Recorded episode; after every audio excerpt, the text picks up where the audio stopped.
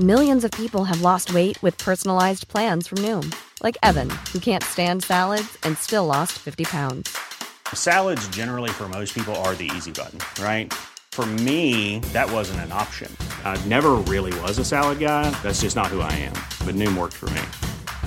Get your personalized plan today at Noom.com. Real Noom user compensated to provide their story. In four weeks, the typical Noom user can expect to lose one to two pounds per week. Individual results may vary. Hey, it's Danny Pellegrino from Everything Iconic. Ready to upgrade your style game without blowing your budget? Check out Quince. They've got all the good stuff shirts and polos, activewear, and fine leather goods, all at 50 to 80% less than other high end brands. And the best part? They're all about safe, ethical, and responsible manufacturing. Get that luxury vibe without the luxury price tag. Hit up quince.com slash upgrade for free shipping and 365 day returns on your next order. That's quince.com slash upgrade. This podcast is part of the Planet Broadcasting Network. Visit planetbcasting.com for more podcasts from our great mates.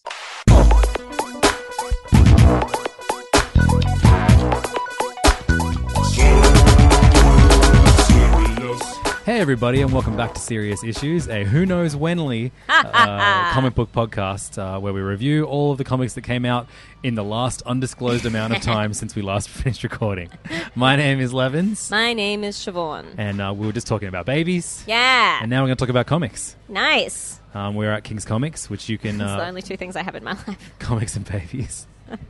403 George Street is where we're recording right now, the home of King's Comics in Sydney. If you are ever in town, come and say hello. And you'll also be able to pick up all the books that we talk about on the show uh, and listen to some cool, uh, middling. uh, Look, we play a lot Early of Red Hot Chili 2000s. Peppers. What can I say? I'm trying to work out wh- what era of Chili Peppers this song is. Down, down, down, down, down, down. I don't know this one. I reckon the this is, oldest this, is one like, this is like era. late high school for me. I reckon this is early 2000s. Yeah, yeah, yeah. Cool. I'm glad we Sounds work, about I'm glad we worked this out. We can stop recording now. Um, so uh, yeah, if, if you if this is the first episode you're ever listening to, uh, welcome to the weird new format that we haven't quite worked out yet. Uh, if it's if it's you returning, as I imagine everyone is, uh, yeah, we have not. We're not sure what, what the what the future of serious issues uh, holds. Yeah. We're, we're still going to keep doing the podcast, and we're still going to review books and, and recommend you our favorite stuff. Uh, you know, it's almost going to be more of Siobhan and I just talking about comics we love and actually choose to Yeah. read, as opposed to feel obliged to. Yes. Um, I've read some good shit this month, guys. yeah, I um, I I just kind of d- like I, I mean, I haven't really read it m- more than like five books in the last two weeks. Oh, I, wow. Because I, did like I had like I missed it after after having like a week off, and then I just Yeah. binged heaps of comics, and then yeah, I haven't picked up last week's books yet. We're recording on, Okay. on a new comic book day, so I'm gonna I guess leave here with two weeks worth of comics. Nice. Um, and uh, yeah, my, my my pull list has gone from like between 40 and 50 comics a week to this week is finally below 20. Woo. My aim is 10, 10 a week. Okay, that seems very achievable. Yeah. Although I found myself still picking up like 30, 40 comics for reasons I can't fully understand. I was just like, nah, I need them all. I reckon everyone would have guessed that that would be what I did. Yeah. Um, But I've really just embraced. It like- turns out I'm really the one with the problem, guys. Everyone tried But I to tell me took- it was me. I took heaps home and then just didn't read them. I was like, yeah, So it's not about reading sit them for there. you, it's just having a, a, a- Yeah. an, an actual weight on your Yeah. shoulders to carry home. they're so heavy. Oh my god. So it's almost the end of the year. This is going to be the last uh, serious issues episode of 2018. Merry Christmas. Uh, Merry everything you celebrate. Yeah, happy Uh, Hanukkah. And I choose to celebrate uh, the end of the year by throwing, um, putting up a survey in which I ask, what were your favorite comics and comic book creators of 2018? That's what Jesus would have wanted. It's the Serious Issues Comic Book Awards for 2018. Extremely pre- prestigious. It's our third year in a row. Um, and uh, I just want to run through all the categories right now. Yep. If you want to vote in this, um, you can by going to bit.ly slash serious 2018, or you can check it the link in the show notes. Um, but for Best Writer of 2018, um, I put Jeff Lemire, Kelly Thompson, Brian K. Vaughan, Donnie Cates, Ed Brubaker, and Sarah Vaughan. Nice.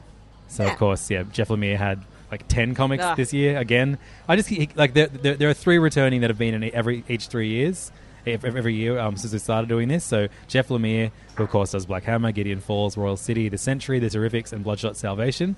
They're the ones that I can just remember off the top of my head. I'm sure he has more. He does everything. Um, doesn't Brian he? K. Vaughan is returning uh, to our top Yeah. writers of the year just because You Saga gotta. Saga had a very very strong year. Um, Paper Girls was still really great, and then Barrier was just a, a really amazing surprise Yes. miniseries from Image. Uh, and Ed Brubaker is back as well. Uh, Kill or Be Killed had an amazingly strong uh, finish, and uh, I really loved his uh, graphic novel My Heroes Have Always Been Junkies as well. Um, uh, first time on the list this year, we have Kelly Thompson, uh, who I think has been doing a great job on uh, Mr. and Mrs. X on West and West Coast Avengers. Yep. Um, and plus, and she I know closed out her Hawkeye run really strong. which I thought was excellent too. Um, and Nancy Drew, of Yep. course, um, outside of Marvel. Um, Donny Cates, I think, it would just be wrong to not include him on this list Yeah, you because gotta. he's just had such a dynamite year of just being the, the guy at Marvel that just gets thrown any project and seems to you know squeeze magic Nail out it. of it. Uh, so he's, we, he gave us Venom, Cosmic Ghost Rider, the end of the Thanos run, Death of the Inhumans. Um, he's doing that Marvel Knights event at the moment, and of course over at Image he has Redneck. Um, I forgot that that was him. yeah, That's crazy. uh, we've also got Sarah Vaughan on there for her work on Sleepless, which Yes, I think is one of the please. best uh, titles of the year, um, and Eternal Empire as well was a great Yep. series, another one over at Image, uh, and finally uh, a local hero, Tom Taylor. You gotta. Uh, just because Injustice Two was far and away my favorite DC uh, book uh, over the last last year. Um, and I really loved what he did over you know, in his Marvel books as well. Mm-hmm, and I just, he just is a a creator that I'm excited by. Yeah, absolutely. Guys, he's going to be uh, signing at King's Comics on uh, Saturday, January 12th. He's going to be signing uh, Friendly Neighborhood Spider Man issue one, which I'm really excited about. Yeah, it's his new Marvel book. it's his vision for a much more sort of um, grounded, like genuine, friendly neighborhood Spider Man, solving crimes in his building, you know? Okay, and then uh, so I should add that these are like I've kind of picked like five to seven um, writers or comics that, that we've loved on the podcast. Yeah. um, I, was not much help. I pretty much was like, these are my choices. Are they the winners? Um, but that how so, this works? and I know a lot of people complain that like for a lot of categories they don't know, they haven't even heard of some of the things because Yeah. they don't, you know, maybe they only listen to certain sections of the podcast or they don't listen at all. So I have put an other section where you Right, can right, right. put yours there. Um, I'll be very, I'll be Boo. very upset if Mister Miracle somehow wins best DC oh my God. comic. Don't do it, guys. Oh shit! I realized I didn't do best overall comic of the year. Ah. Maybe we can just award that ourselves. Yeah. Sure. Um, Best Artist of 2018. Um, the nominees are Martin Morazzo. um, Yes, please. Mm. Who was the artist on Ice Cream Man and She Could Fly, two books that will feature heavily in our awards this year. Yep. Uh, we have Trad Moore, um, Yep. just one of our favorite artists, um, who's really only given us the New World this year and a few covers, but, But that's got to be the.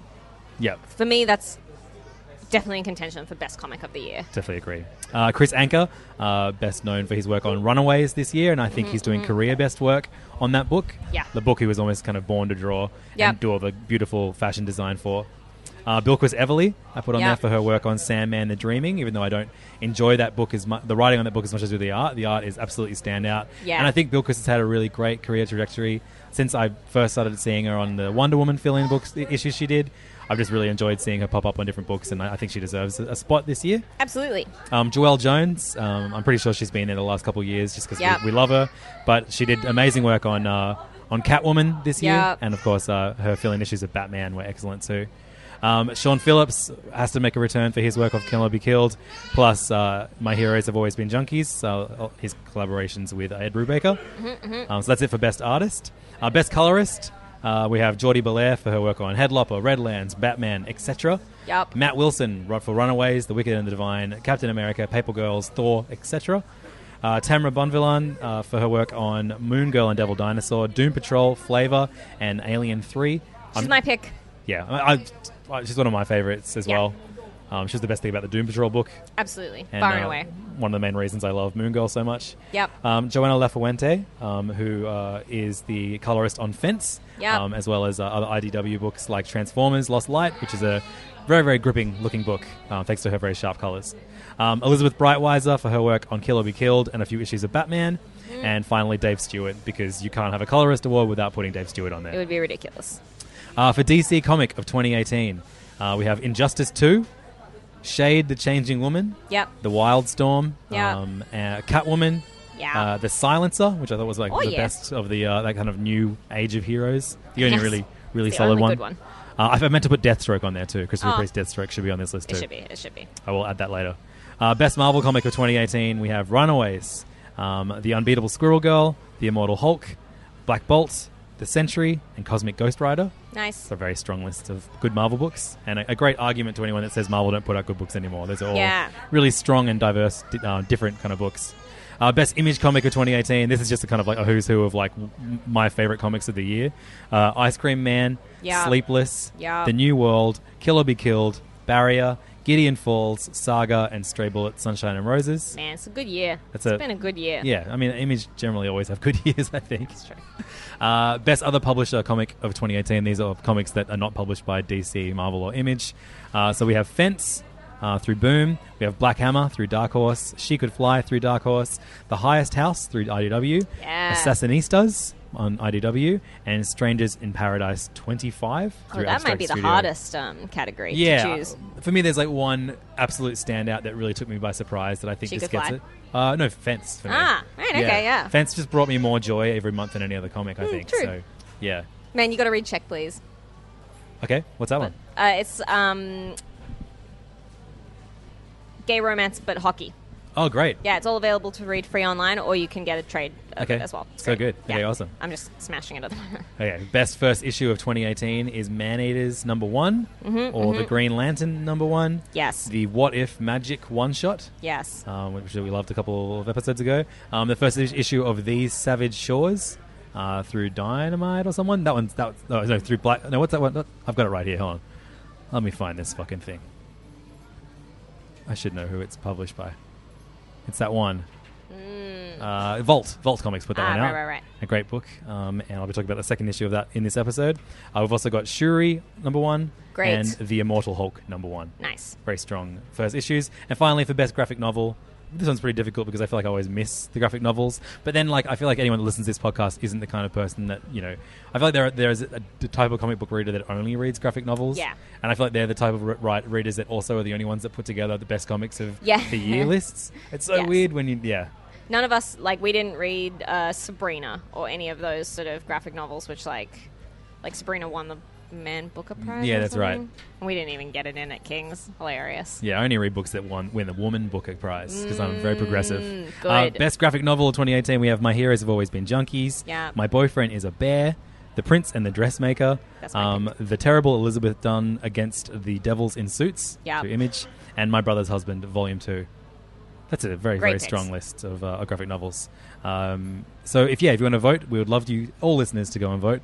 Uh, the details will be in the show details, or you can go to bit.ly slash serious 2018. Nice. Okay, on with the show, Siobhan. Let's do it. Um, and thanks to everyone over in the group who helped me put that list together. Of course, if you want to join our Serious Issues comic book group and uh, mourn that uh, we're not giving you weekly episodes anymore, uh, you can go to facebook.com slash groups slash serious issues podcast. It's like 2,000 people there, and about 200 of them talk about comics every single day. Yeah. It's good fun. So, uh, as we begin every episode, we do so with first things first. So we talk about all the new number ones uh, that came out in the last month? Question Month-ish? mark. Yeah. um, and uh, for me, I want to start with a book that uh, I think was far and away the best number one I read during this period. Okay. Um, and that is a book called Die. Not to be confused with Die, Die, Die, which is also published by Image. This is an Image book uh, that's written by Kieran Gillen, uh, featuring art by, oh no, where do they write the full credits? Uh, Stephanie Hans and Clayton Cowles on letters. So Stephanie Hans does the, uh, the art and colors on this beautiful looking book. And um, I was like, I, I'd heard a lot of uh, talk of this this issue. Um, p- a lot of like very strongly uh, positive uh, Okay. reviews of this, um, and I was like, it's another comic about Dungeons and Dragons. How good could this be? Basically, um, this opens in 1991 with a group of young people meeting at one of their friends' house to play a new, you know, die rolling uh, fantasy role playing game that one of their friends has, has invented.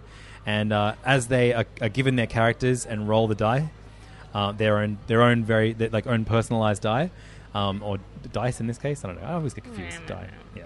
Um, uh, we, we we cut to two hours later, and uh, the mother of uh, the child whose house it is goes upstairs to check on him and his friends, and they're all missing. Oh no. Then we suddenly cut to two years later, and it's the return of all but one of the young people who were playing this role playing game. oh man. And um, we then have another jump forward um, to 25 years later. This all Okay. happens in the space of like 10 pages. Um, and it's uh, all of all of those young people, bar one, who have now grown up into old people, uh, dealing with the possibility of having to return to this fantasy place Mm-hmm. to s- try and find or save their friend. Oh. And that's the premise of the series. Okay.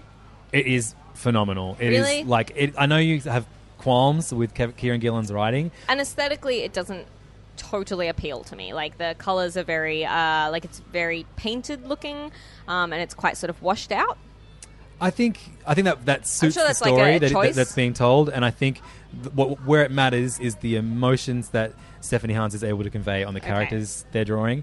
Um, yeah, I, I I I really really like I- this is a far better first issue to me than the Wicked and Divine issue number one. Mm, okay Um, and I just I think that the, the I know something with like four time jumps in it seems like a bit like full on. It it's it, it is such well put together storytelling. Yep, I highly recommend this, and I thought it was uh, an absolute knockout of a first issue in a series that I can't wait to read the rest of. nice So I'll that's have to go back Die and read through it. Image. Uh, also coming out through Image this month was a book that, uh, if you've lis- been listening to the two issues that two, two episodes ago that we uh, recorded with uh, the writer Matt Groom, you'll know that this is his debut comic. It's called Self Made.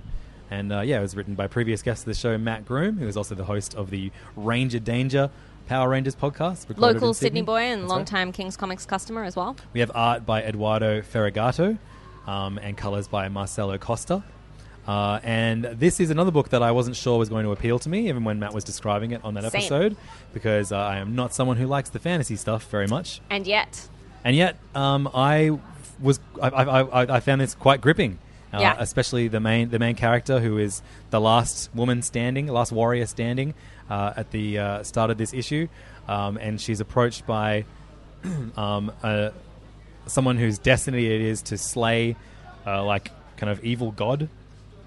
Um, and uh, we basically see like it's almost like a not quite a choose your own adventure, but as as she continues on her kind of like adventure with this unlikely team up, um, we see this fight from different angles. We see lots of people meet their deaths, and then suddenly it just rewinds, and we see the scene from another approach yeah and uh, I don't want to spoil the, the twist on this, but it's a very fun, very 2018, very meta Yeah. uh, twist that I think uh, Matt Groom has. Uh, just from this first issue, I think he has the potential to turn what could be a bit gimmicky into quite a strong, fun, almost like Westworldy kind of concept. Yeah, I'm. Uh, yeah, I have to agree. And having uh, seen the next couple of issues as well, um, the the directions that this goes in are so unexpected and really like uh, really gripping and really satisfying. It's Yeah. a good read, and the art's really nice. Definitely, and I'm probably going to spoil the twist because I won't be able to talk about the next issue uh, Yeah. when we next record. So you have until when we next record to uh, to catch up on this series. If you if, if, if it sounds like something which floats your boat, and I reckon it would. yeah, Everybody, check it out. Self made issue number one out through Image. You got another Image book that I do. I read this a fo- a few episodes ago, but I, I was like, you've got to read this, Siobhan. oh really? Yeah, it's called Outer Darkness. Why'd I only just pick it up? Anyway, I fucking loved it. Yeah, I told you. Great you- issue. That's a good. Excellent. Not only do you remember, do you not remember? I remember the- nothing, yeah, that's great. guys. Um, This is- incredible. Written by John Lehman, art by Afu Chan. Obviously, you all remember what Levin's already said about it. I agree. It's great. The colors are spectacular. The art's lovely. The character designs are great. It's a really fun sci fi story, and I highly recommend. I should put this as one of the best uh, first issues of uh, of the year. Well, maybe. Uh, uh, uh, uh, Um, Yeah, sure. Maybe, sure. Uh, it was it was just a killer first issue. I, I think I, most of it comes from my love of Afro Chan, Chan's artwork. It's amazing. But he does. Uh, Lehman does a great job of introducing like three like pretty fun characters that you you know look forward to following the adventures of Yeah. almost immediately. Absolutely. Um, so that's it for image number ones. Um, we move over now to Marvel. Uh, Marvel have started a new little event thing called the Best Defense, uh, in which the original Defenders team have a series of one shots that are then and then, they then you can read them out of out of order, and then there's a kind of Best Defense number one, which kind of wraps up all their adventures. Uh, so the first one we're going to talk about is uh, the Best Defense Namor number one, which is written by Chip, Dza- Chip Zdarsky with Carlos Magno and Ian Herring on art and color duties Beautiful. looks amazing, Yeah. Uh, save for the bits that very obviously tied into either the past, um, Namor's past in uh, as in, in the war when he was Yeah. in the Defenders, and also the future, which is going to tie into like the bigger. Uh, the best defense kind of story, which we don't really see until the, the end fun reveal. Um, Yeah, yeah, this to yeah. me just felt like a run of the mill Aquaman story. oh, really? I really enjoyed it. I I'm, thought I'm glad that- you did. For me, I was just like, I was just bored. Okay, fair enough. I, I remember when I read this. Um, Yeah, so we- being this very is weeks very ago gripped when I- by it, and I was really genuinely surprised how well I thought Chip Zdarsky got the tone of Namor. um, because I think that sometimes he either goes a little bit too sentimental or too jokey, and I thought that it wouldn't he wouldn't be able to get the voice right, but I think he really nailed it. And I thought the art was so like uh, sort of beautiful and detailed, and looked so like almost like an etching or something. I really enjoyed this one. This Yeah, was cool. My favorite of them. Great. That's, that's interesting to know. Mm. Yeah, for me, I think there is there's something about me that uh, when you take a fantasy type scenario where you have all these people in like big crowns Yeah, yeah, arguing yeah. about politics, and then you make it underwater, my brain turns off twice. Why? I don't know. I just, I just, I, I, You should not go see Aquaman then. I'm going to see it tonight. this is going to be bad. If it did, like the concept just doesn't appeal to you. I don't know why. but That's I mean, weird. But I mean, I have liked. No, I actually can't think of one Aquaman comic I've. li- I liked when you he like showed the step hands step. Oh, that's true. Well, nah, nah. Ste- Stepchan Shejic. Shejic. Yeah, there you Um, I, I liked it when he was on the Aquaman book a lot. Yeah, I, I don't know what it was about this. I just, I, I Yeah, just found it fair enough. dull. Um, but that's my personal opinion. go. Oh no, Uh, I didn't read the Hulk one.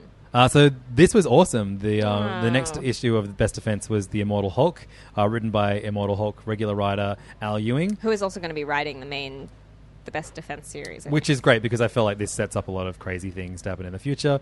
Um, you have Simone DiMeo on um, on art with Dono Sanchez Almara um, a- on colors, and uh, yeah, this is just the like classic setup of like Bruce Banner um, in non Hulk form, uh, kind of walking through an abandoned town and realizing that maybe he has something to do with the fact that it's abandoned. Um, but then Ah. he finds someone who has been who has found an, uh, something that belongs to a possibly dead Doctor Strange. I'm sure we learn he's not dead, Ah. um, but he's using he's using this like you know strange magical thing to um, control people basically. think. Okay. And uh, it plays out in typical like Immortal Hulk dark fashion, but um, has these brilliant flashbacks to early Hulk comics and uh, yeah. yeah, I love that. A, really, really fun setup. Um, because yeah, I mean, both of these issues, I've not read the Silver Surfer or um, Doctor Strange issues of the, the, the Best Defense yet, but they both end in either Doctor Strange or um, Silver Surfer showing up in the other one's Yes. book. So I did read the Silver Surfer one, which I was really, really excited about because it's written and drawn by Jason Latour, who I love, and I especially love it um, when he's illustrating. Oh, look at that And art! it, yeah, it's so gorgeous. And this is like, I di- but I didn't understand what happened in it. At so all. that's my problem with Latour as a storyteller. oh. Yeah. I feel like was it was it all over the place, linear? Li- like, Yes. was it linear or was it no? No, no, right. So like lots of bits and pieces, and I feel like it would just really benefit from just a tiny little explanatory um, sort of panel that just need says a- like uh, two years in the future or whatever, just Sure. something, Yeah, something yeah. to make me understand that it's even that it's a different scene because sometimes it's jumping like page to page. Fuck, that art is so it's good so though. flipping good, man. And it so I felt really like I was reading it and I was really engrossed in it, but then I was like. Wait, I have no idea what is actually happening in this, and The I have co- no idea what's going the on. canonically lovely Nate is a huge Silver Surfer fan. Is he? I think so. The first comic he ever gave like, gave me was the Silver Surfer one, so Oh, I, I that's nice. associate it. The Hey, Mobius he one. only ever Maybe he's talks just a about- huge Mobius fan. That's true. Um, he only ever talks about X Men. I wonder if he, if he would enjoy this one because that's a great looking. Silver Yeah, it's Surfer. really gorgeous. And you know, the canon- canonically lovely Nate does tend to just read. We can call him CLN if that's Yeah, easier. that's nice. CLN. Um, he doesn't really read comics. He just looks at the pictures and flips through. Um, so I'm sure he would really enjoy that. But I was like, oh, I don't know what this is. So have you, have you read the Doctor Strange one yet? Or No, cool. I don't All like right. Doctor Strange comics at the So- moment. So, so you're only reading like one or two of these. I feel- I mean, yeah, yeah, you do, I did mean, you? it doesn't seem like a There are good way no to rules do it. now. There are no rules now. Um, yeah. Uh, Miles Morales, Spider Man, number one. Written new by- creative team, new direction, your new favorite book. It says that on the front. With uh, That's writ- a good writing by guarantee. Saladin Ahmed, art by Javier Garon and David Curiel on colors. So this is like, uh, did you did you read this? Uh, I haven't, I haven't oh, picked this up is yet. No. last week's. Yeah, sorry. So this is a pretty solid introduction to the character again. I think for a lot of new readers um, who have maybe discovered Miles through Into the Spider Verse, um, I think this is good fun. It's like a good uh, sort of high school age Spidey book. Cool. That's good. I mean, yeah. Yeah. th- have you seen Spider Verse yet? No, I really Oh want to. boy, it's No, I good. really it's got good, good to. stuff. So I hope this comic is doing really well on the back of that. I'm going to read it uh, today during Aquaman when I get bored. Nice, nice. Good call. Good call. Um, so we also got a new Marvel book in uh, the Winter Soldier. I didn't read it. Tell me about it. So the Winter Soldier is written by Kyle Higgins with art by Rod Reyes, and um, this is uh, a fun new uh, new, new chapter in uh, Bucky Barnes' life. Uh, he this is basically him uh, looking for some looking after someone who's uh, in like been like a, in a witness relocation program, Okay. um, or or That's an, not or an odd. equivalent. What- Oh, it's a- Rod Reyes. yeah, that was yeah, the main yeah. reason I picked it up. Yeah. Oh no, main reason was I love Bucky. Yeah. I don't know what it is about Bucky, even though like I feel like he, like He's shirtless a lot. that could be a big Could part be of it. it, and a big metal arm, and it certainly helps. I love a big metal arm, to be honest. Um, but um, but yeah, I, I, I can't even. Sorry, I read this weeks and weeks ago. I'm Yeah, sort I of- know. I'm, What like, happens in it? Flicking through. Shut up. You- Bucky sad. Bucky. Uh, it's it's it, it's look. Kyle Higgins at the, the, at the heart of it gets what makes Bucky a good character. Uh, Yeah. And I think Kyle Higgins is actually like a very. was Uh, he right? Nightwing for a while. Yeah, yeah. Yeah, Nightwing is basically Bucky, yeah, totally. Bucky with less shirt. and more sense of humor. Yeah, Hmm. and and he's got a metal butt. He's got a metal butt. Um, oh yeah, and then there's a big fun twist at the end. What's the which- big fun twist? Show me the big fun. the big fun twist is that someone who is pretty much dressing up like a young Bucky Barnes is Ah. like is an assassin who's a big fan of Bucky Barnes' past work as an assassin. Lovely. Um, and yeah, you're right. Even that it, do, it does feel a lot like a Nightwing esque kind of setup. Yeah, That- yeah, Um, but I really enjoyed it. Cool. So I'll be keep, I'll be keeping with that series too. yeah. Oh, nice one. uh, did you read Ironheart number one when no, it came out? I didn't. Tell me about it. So this is uh, yeah, like the, the the first kind of uh, series in which Riri Williams is no longer an Iron Man. She is now Ironheart. Lovely. Um, and it's written by Eve L. Ewing, Okay. um, with um, art by Kevin Lebranda. We have Luciano Vecchio and Matt Miller um, on uh, also additional art with color. Um, and um, yeah, Eve L. Ewing is uh, is her first comic book, and I don't think this that that shows as badly as like. Um, uh, previous kind of like you know first time like long time writers first time comic book writers Yeah, yeah, yeah. that we've seen uh, increasingly in like the last two years Mm-hmm. um, this is somewhere in between Like, this is like it's not quite as heavy w- worded as like the first um, Ta-Nehisi Coates Black Panther issue which that took me a long, lot to get to process this but is- it's not as fast paced as a Chelsea Kane. exactly exactly it's a perfect analogy um, this is like it's it's overworded okay. um, but not to its complete detriment. I think um, it's clear that um, the voice of the character is uh, understood by Evel Ewing, um, but Oh, it's a lot of text. a lot of text, and she talks to herself a lot, which I wish wasn't a part of her personality. Yeah. um, because it, it, she almost like self annoying narrates. in real She person. self narrates as Real she pe- do it does Aw. as she does anything. yeah. So it just it just makes it it makes it a bit of a slog when I feel like you have so much here, a great setup for the story, tying into like different Spider-Man characters and Iron Man characters. Um, Kevin LeBrander is a great choice of artist, and um, and yeah, there's a, there's a good backup which has uh, Riri Williams doing a lot less of the self narrating as she does things, which I think is a, is a much stronger story than the first story. So I'm going to give this another shot or two, or I might Hmm. Oh, that's just wait nice. for the first tra- trade to come out and, and read it in bulk. Yeah, nice. Yeah. Um, so yeah, uh, final uh, image uh, Marvel number one for me. You've got one more, I read the Merry X Men Holiday Special okay? because I love holiday specials, and I feel like holiday specials are a lot of times something that DC do better than Marvel, like um, having sort of standalone stories. I think it's a bit easier to do with DC characters. I'm not really sure why, um, but this was actually pretty good. It was a very strange format. Like each page is a different day and a different creative team, and there's Whoa. only one continuing story, which is like a Jubilee story where she gets trapped in a mall with Shojo, Shogo. Um, but then there's like, you know, a one page Deadpool story, a one page Wolverine Which story. is written a by the one-page- rapper Gene Grey. That's Yeah, crazy. yeah, yeah, yeah, It was cool.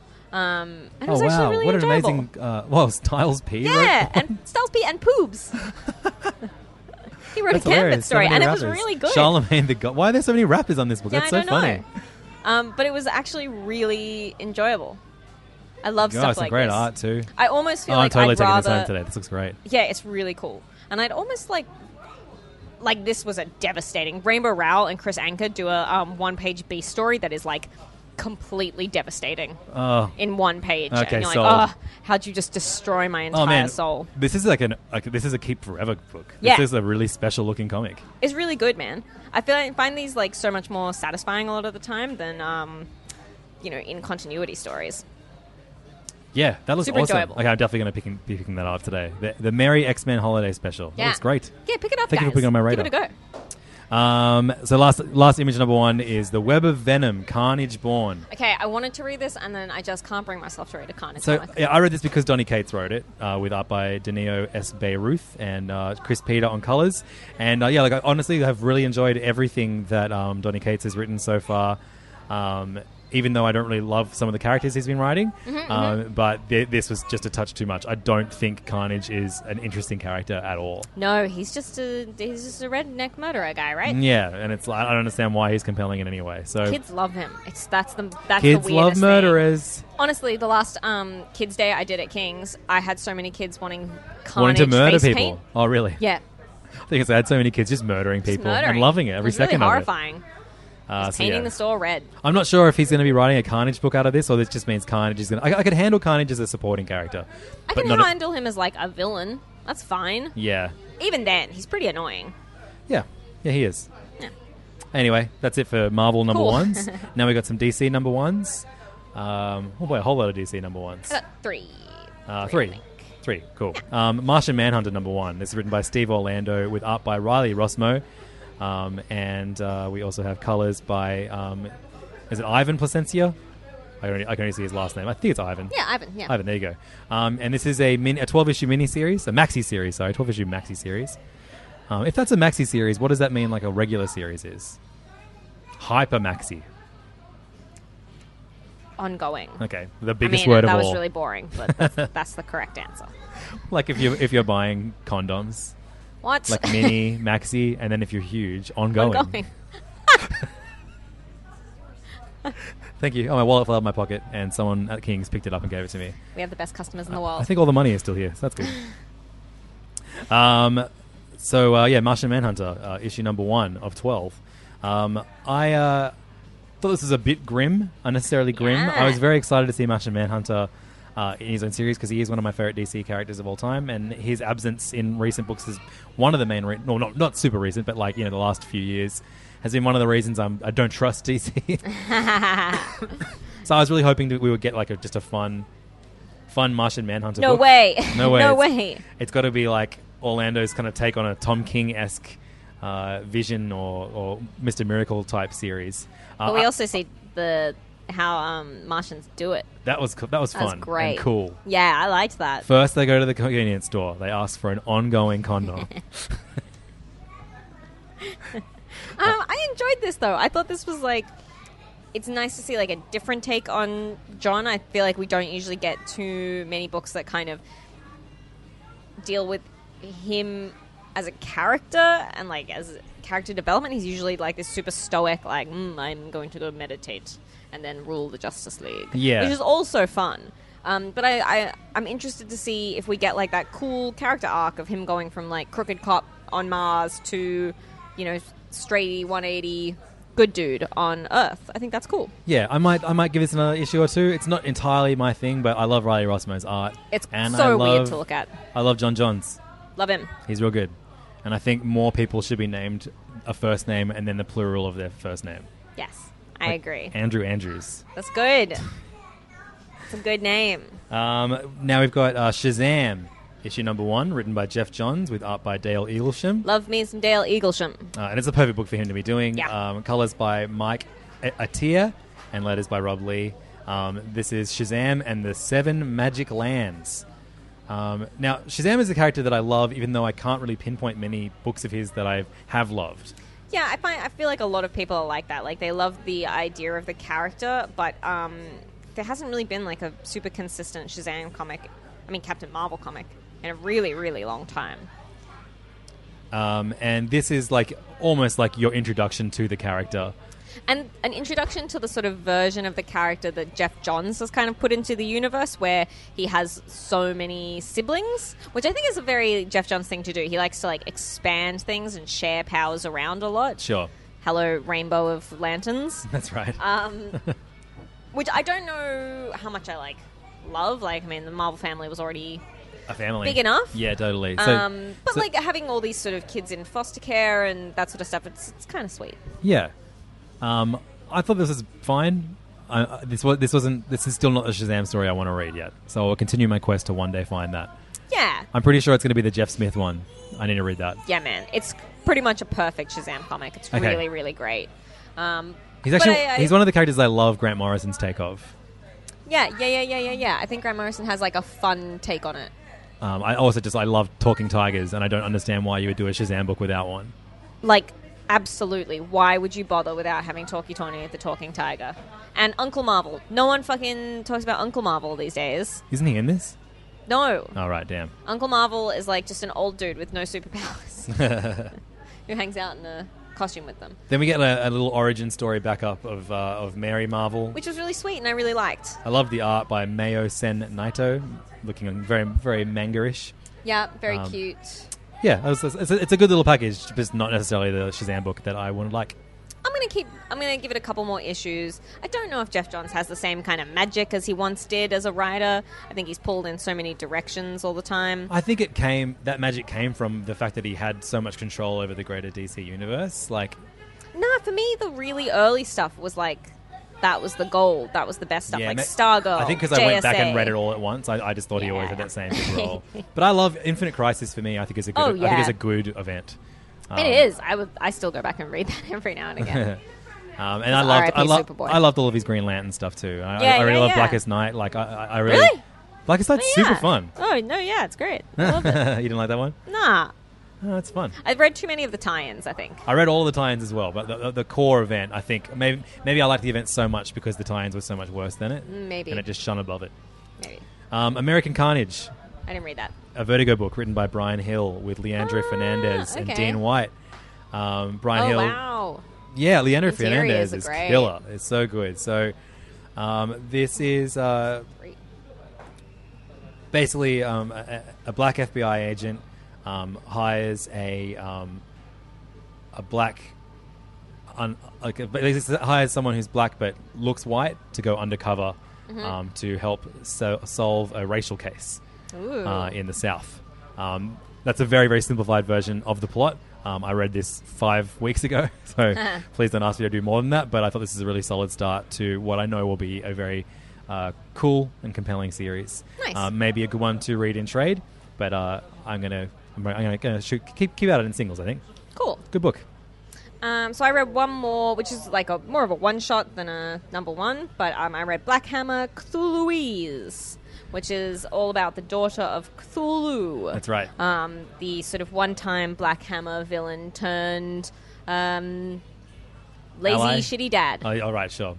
Um, so this is a, uh, in, in the, of course in the Black Hammer universe, published by Dark Horse, with uh, writing by Jeff Lemire and um, long illustrated time by his collaborator yeah, Emmy Lennox. Emmy Lennox. they did Plutona together. Remember Yeah. Plutona, guys? That, it started so well, and then was so and disappointing. then really ended poorly. Um, this is just a very, very like devastatingly sad story about a girl. By growing Lemire? up- No what?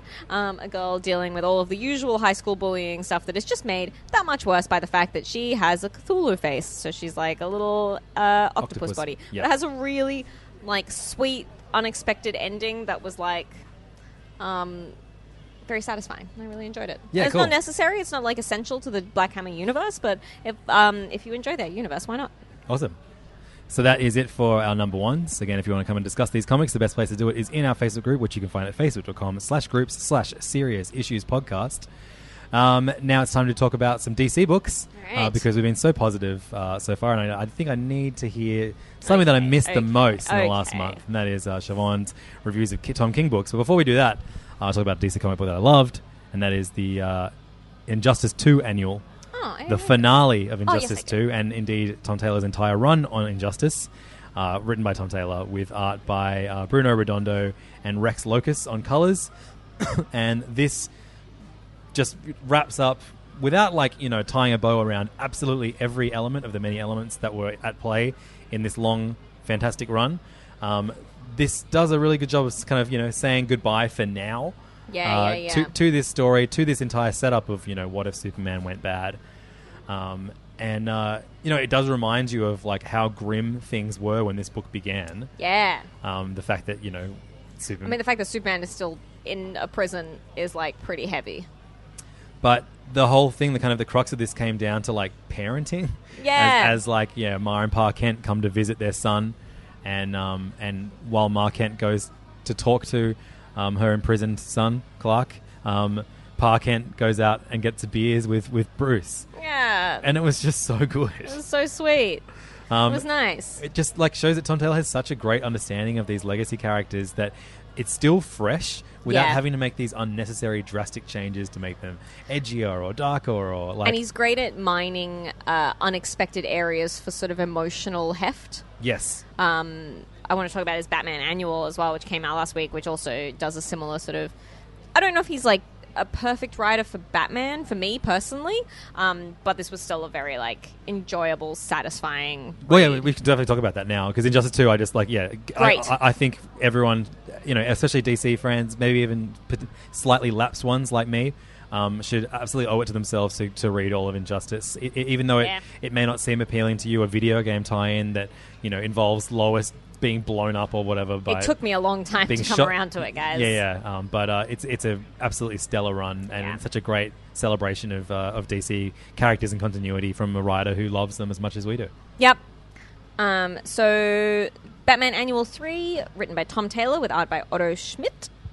Good name. He, this is just their story within the annual, right? This is a or, did, or did he do the It's entire just, thing? it's just a standalone story. oh, That's sick! Just the third That's annual. awesome. I, yeah, thought, I yeah, thought yeah. this is an anthology. Yeah, right. Cool. No, and so this deals like Tom Taylor is not afraid to do like quite uh sort of uh pressing topics, big topics in his Yeah, but he's not books, but he ham-fisted. hand- no, No, yeah. he handles them really, really uh, well. So the villain in this is um a man who was a drone operator for the army and described himself as a sort of faceless like he was the drone he was just like killing people without sort of uh, understanding what he was doing and when the impact of it hit him he became like this sort of faceless supervillain it's really like it's a cool idea and it's very sort of relevant and i think it's clever and i think it was really well handled um, but really this book is about alfred and this book is about the relationship between alfred and bruce Which was one of the best things about the Injustice run as well. Exactly, and this is called Father's Day. This story, Aw. and it's very, very emotional. It's very sweet. It's very um, like I mean, he writes such a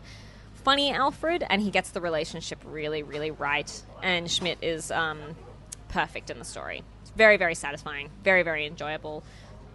Pick it up. I really think that soon uh, Tom Taylor is going to be announced as uh, exclusive for either Marvel or DC. Someone's got to do it, guys. He's too good. He's- you, you don't want to let that go. I- and I would love to see him grow to the like a Jeff Johns esque size role. I think he's he has the potential and is yeah. he- he's also you know proven to be able to write so many things at the same time. Like he- he's he's a, he's an extremely good writer who deserves and he loves it. Yeah, absolutely. Yeah, big great. Tom Taylor head. Uh, but he's not the only Tom that writes for DC at the He moment. sure isn't. Uh, we've got two issues of Batman Oh, written by okay. Tom King to talk about issues 59 and 60, uh, which is the uh, kind of unlikely team up between Batman and the Penguin because the Penguin has told Batman that Bane isn't actually imprisoned. In fact, he's running Arkham Asylum. Yes. And so these are two issues of Batman just beating the Beating- absolute snot out of everyone, that he Everyone. comes across. including like Commissioner Gordon, a Bane who appears to be like incapacitated anyway, Just, just everybody. just everyone Um, himself. yeah. No, he doesn't do that, but I wish he did. I mean, I just, I just, Just random inmates at a hospital. I just think it's so unfair that he gets to work with such amazing artists. Yeah. and it's such a rubbish story. Like, I mean, that one. Issue 59 I found more offensive than issue 60. I thought issue 59 was really like tasteless and i find his characterization of bruce so unsympathetic and so unappealing like i don't understand why we're supposed to root for him he's this like spoiled rich kid who treats everyone with like disdain and like He's is so authoritative as well. And I get it, like that it's like semi part of Batman, but uh, he's leaning too far into it and just making him completely unlikable. Yeah, absolutely. Um, and like, I don't understand why he is a moral authority in this world. Like, he doesn't seem to be right Ever. ever. Um, But yeah, as you said, great art. We have uh, Mikel Janin, and then on the uh, issue sixty, we have Jorge Fornes doing Who's um, amazing. some some some panels too. I love his really thick line work. Yeah, It's beautiful. killer. it's Um, very um, Jordi Belair. oh, horrible. Jordi Valere on uh, uh, Siobhan is describing Wayne, Yeah, not, sorry. not not the comic we're reading right now. Um, Although, also yeah, actually, it's true. Um, very not, uh, not the art Frank though, Villa. but yeah, I, I, I, I don't know. what the- I don't care where this story's going, but I want No. I want to finish it. I know. I've just got to finish it because we've only got what, Two years. 40, 40 more issues until he finishes his 100 issue run. Why did DC sign off on that? I think it's I mean, gonna be I more guess than 100, it's by the successful. way. Fuck that. I'll read 100. um, But yeah, Yeah. now now it looks like his his father from the Flashpoint universe, is- appears to be the big bad guy. who we know is working for Bane in some capacity. Oh, yeah, I forgot that. So who knows where this is going? Um, it's it Just is whatever. it's just baffling to me how celebrated this is, and, and, like you know, people do love it. Really? I just. I, uh, Like I, I guarantee you, if we put Batman on the list of, um, and we st- it still might because people can vote, put it in themselves, Batman would probably win best comic of the year. again. people people read Batman whatever. It is like always the top selling comic because nerds are just terrible. and I guarantee you, if a girl started writing it, it would not be anymore. Yes, absolutely. Uh, Tom King also wrote Heroes in Crisis number three. I did read it. I did read it. I just put it back on the And this is shelf. just another like insane mess that I can't believe. Like, I- I- it's really crazy to me that like all of his DC books lately have been like, hey, what if Batman was suicidal? What if Mister Miracle was suicidal? What if everyone was And Heroes in suicidal? Crisis is like, what if everyone was suicidal? Yeah. Or slash and a murderer. Yeah, yeah, yeah. Yes, and he's not funny. Like Tom King isn't a funny writer. He's not good at writing funny characters. So why have a book starring Booster Gold and Harley Quinn? Because If he's, you can't he's even ba- write basically any be- jokes. because he's not good at writing jokes, he's going to kill them both off and make after they kill everybody else. So everyone hates those characters now. Man, I hope so. I hope he kills both of them I don't want Booster so that Gold he to die. can't use them ever again. Right. But no one can use them. No one. Um, Good. oh god, I'm just, just flicking through this again. It's just a big bummer, and it's un. Again, Clayman is really good. Another great artist. Yeah, yeah. Um, and I even like if I was just probably looking at this book, I would probably enjoy it, but I don't. I don't because it's not good. and the death toll keeps rising higher and higher. It, it is just like yeah, it is like it's a, it's a shock book. Yeah, yeah, Um, and we're still reading. yeah. As if death is supposed to be shocking anymore in superhero comics. Yeah, like I criticize the bulk, the bulk of this book, but he is still hooking me. Where I'm like, oh, I still Mm, true. want to know what happens. Yeah, I know, that's true. he's- Damn it. He's not, and and we Is know he actually amazing? Am I going to come back Well, around? we ha- he has been amazing. yeah. like th- like there are I, I would say three three books that I can like you know Sheriff of Babylon, Omega Man, Yeah. and The Vision. They're all like They're top all top killer. tier great books that everyone should read at some point. Yep. And they all dealt with very dark things that with it with a with a deftness that I don't think he uses in his book his books anymore. Yeah, I agree. I wouldn't describe any of those books as heavy handed. No. Uh, I'd have to think about it. Yeah. Um, so that's Heroes in Crisis. Now we move over to uh, Doomsday Clock, another big uh, DC event this year, uh, written by Jeff Johns uh, with art by. Um, oh, where did I should have just know it. Uh, Gary, Gary Frank. Frank. and Brad Anderson on colors. Um, and uh, this is the the issue with the least uh, Watchmen related stuff in it. This is kind of like the DC universe uh, dealing with uh, Russia and Yeah, Putin yeah, I know. because there are some ties. To, there's a lot of political, like you know, current day political stuff in the original Watchmen run. So uh, Why not have Putin? Why not? Yeah, yeah, totally have Putin in here as um, uh, is it- it's not the, it's it's Firestorm. Firestorm accidentally turns a bunch of uh, Russians into glass, and Superman tries to tries to help him, and then that- But he accidentally creates an international incident. Classic Superman. while Adrian Veidt watches and says, "It begins." I, I, I enjoyed this, This is a- mostly because I just love Gary Frank, and I But it love was a him cool doing the DCU. It was a cool predicament. yeah, absolutely. Like I, I, I, it's not one that I've necessarily seen before either. And I thought Yeah. it was uh, the kind of you know what like Firestorm having to un- turn people not into glass anymore, and they Seems keep like a getting complicated broken. thing. Yeah, um, and I loved the desperation in Superman trying to do the right thing. Um, yeah, I, I thought it was a pretty enjoyable issue, one of the Yeah. best of the of the run so far. It's before again, it, it's it's not as bad as I thought this could be.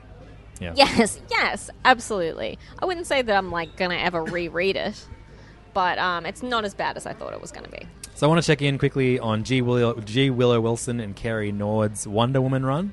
I've read up to issue fifty nine. I've read up to issue sixty. Um, a lot of people have commented that this is a much rougher Carrie Nord than what we've seen in the past. But I like it. I too. feel like it's quite sort of blocky and cartoony in a way that's very um, dynamic. But it does like it, it does look l- less polished than what you would expect on a Wonder Woman book. Yeah, that's true. That's absolutely true. But I sort of like that. Yeah, okay, sure. Um, I think- sometimes you can be a bit too precious with her because she has to be so like gorgeous. Um, but I sort of like this being a bit more uh, about the action. Sure. Uh, so I- I'm quite enjoying this kind of like almost team up with God of War Ares, who Yeah. who now wants to do good but views Wonder Woman's methods as bad, so they're still against each other. Yeah, Um, I thought that was like a pr- a pretty fun little uh, conundrum for them to find themselves in. yeah, absolutely. And then we've got an ongoing. Uh, where in the world is Steve Trevor? So I'm not as attached to that story so far, but it looks like it, that's the, that's the bulk of issue It takes 60. an interesting twist. Okay, fine. Uh, are you enjoying this run so far? Yeah, um, it's no, it's no Greg and Nicola, but Sure. it's good Great. and it's better than James Robinson's. There you go. Uh, Green Lantern, the Green Lantern. We got issue two of uh, this great run by Grant Morrison and Liam Sharp, um, which is like I don't, we, we we commented that it was a very British feeling book um, last episode, and a, a lot of British l- listeners said, "No, it isn't." And I, I, I guess I You- You're, interpreted too that close to the game, guys. this just reads to me like a like what if what if Green Lantern was in 2000 AD? Yeah, it's like a heavy metal story. It's a 2000 AD story. You guys just think of that as comics, but they're British comics. Um, and uh, yeah, I, I like how like this doesn't feel like any other DC book right now. Yeah, Um, and yeah, And I love that, like, you know, there are a bunch of, like, crazy lanterns. like the and- one whose head is a volcano. So great. That's amazing. Um, but, I mean, if you are not someone who enjoys uh, Grant Morrison level nonsense, this has it in spades. So, it's so nonsense, guys. warned. It's amazing. I Uh, absolutely love this. I feel like the scope of it is so exciting. I feel like the um, aesthetics are so appealing to me. I love the colors. I love all of the cross hatching. I love how dark and inky it all is. I love the sense of humor. I love it. I Yeah. absolutely love it. I Um, think it's brilliant. so at the end of this is- issue, Hal Jordan returns to Earth to find Earth is no longer there anymore. Great. But I wish it didn't come so close after Bendis did it in Superman with, um, what's his Yeah. name? Adam Strange returning to Earth to, uh, Yeah, yeah, yeah. because I thought that was done kind of more humorously. And so I like that Yeah, better. but I thought that these pages, that sequence, just looks Oh, Leo Sharp's fucking art is brilliant. incredible. It's so good. This is my favorite version of Earth not Earth disappearing. So you Good. read the second issue of uh, Electric Warriors by Steve Orlando. I did uh, with Travel Foreman um, and High Fire on Colors. This is such a fucking weird book, man. Um, I couldn't. I'm I, still, could, I couldn't attach to it, so I didn't. I didn't keep reading. Yeah, it's quite. It is a bit of a tough read. I sort of had this funny like, oh, I kind of want to stick to it because it is so weird for DC, um, and it's such a different sort of thing. But it's a it's a little bit messy and it's a little bit hard to understand what's going on. Um, Basically, it's about a human and. ah, it's so complicated, guys. It's like post Commandy world where humans and animals are once again living in a sort of uneasy alliance.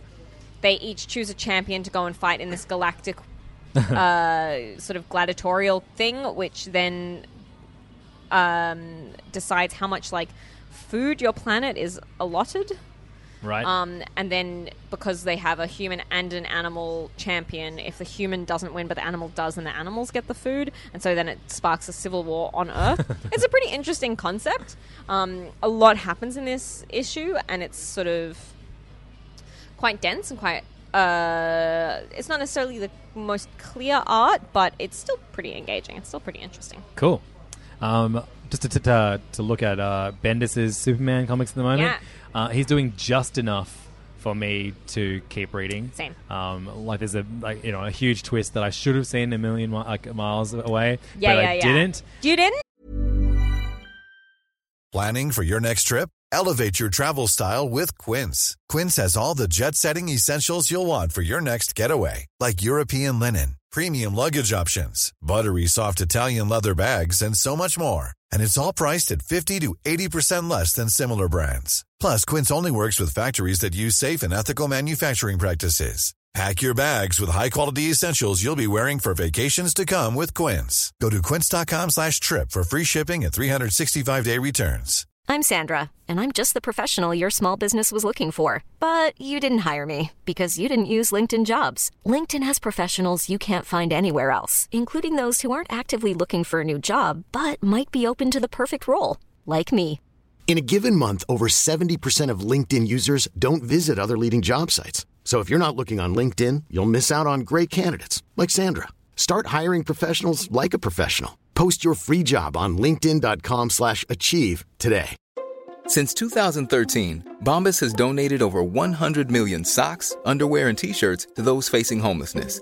If we counted those on air, this ad would last over 1,157 days. But if we counted the time it takes to make a donation possible, it would take just a few clicks. Because every time you make a purchase, Bombas donates an item to someone who needs it. Go to bombas.com slash ACAST and use code ACAST for 20% off your first purchase. That's bombas.com slash ACAST, code ACAST. Really? I was like, oh, there you go. I'm talking about the one in this issue. Yeah, yeah, but yeah, there yeah, you go, yeah, in yeah. action. I read that one as well. Um, uh, and like, it's not even that satisfying, but I'm like, oh, whatever. I'll keep Yeah, yeah, reading. yeah. It's still, it's just, it's fun fluff. What a shock that the newly introduced character also turns out to be the newly introduced villain. That's right. That's a big shock. But I mean, the art's so good, and it's still pretty enjoyable. Totally. I also read Superman issue six, um, also by Bendis with art by Ivan Rice. Rice. Um, this was sort of fun because it was a very like 1970s. I know that's like explicitly what he's referencing, but the Fucking first hell, that the art. first um, sort of ten or so pages are these big, amazing double page spreads of this big battle in the Phantom Zone God, between that's good.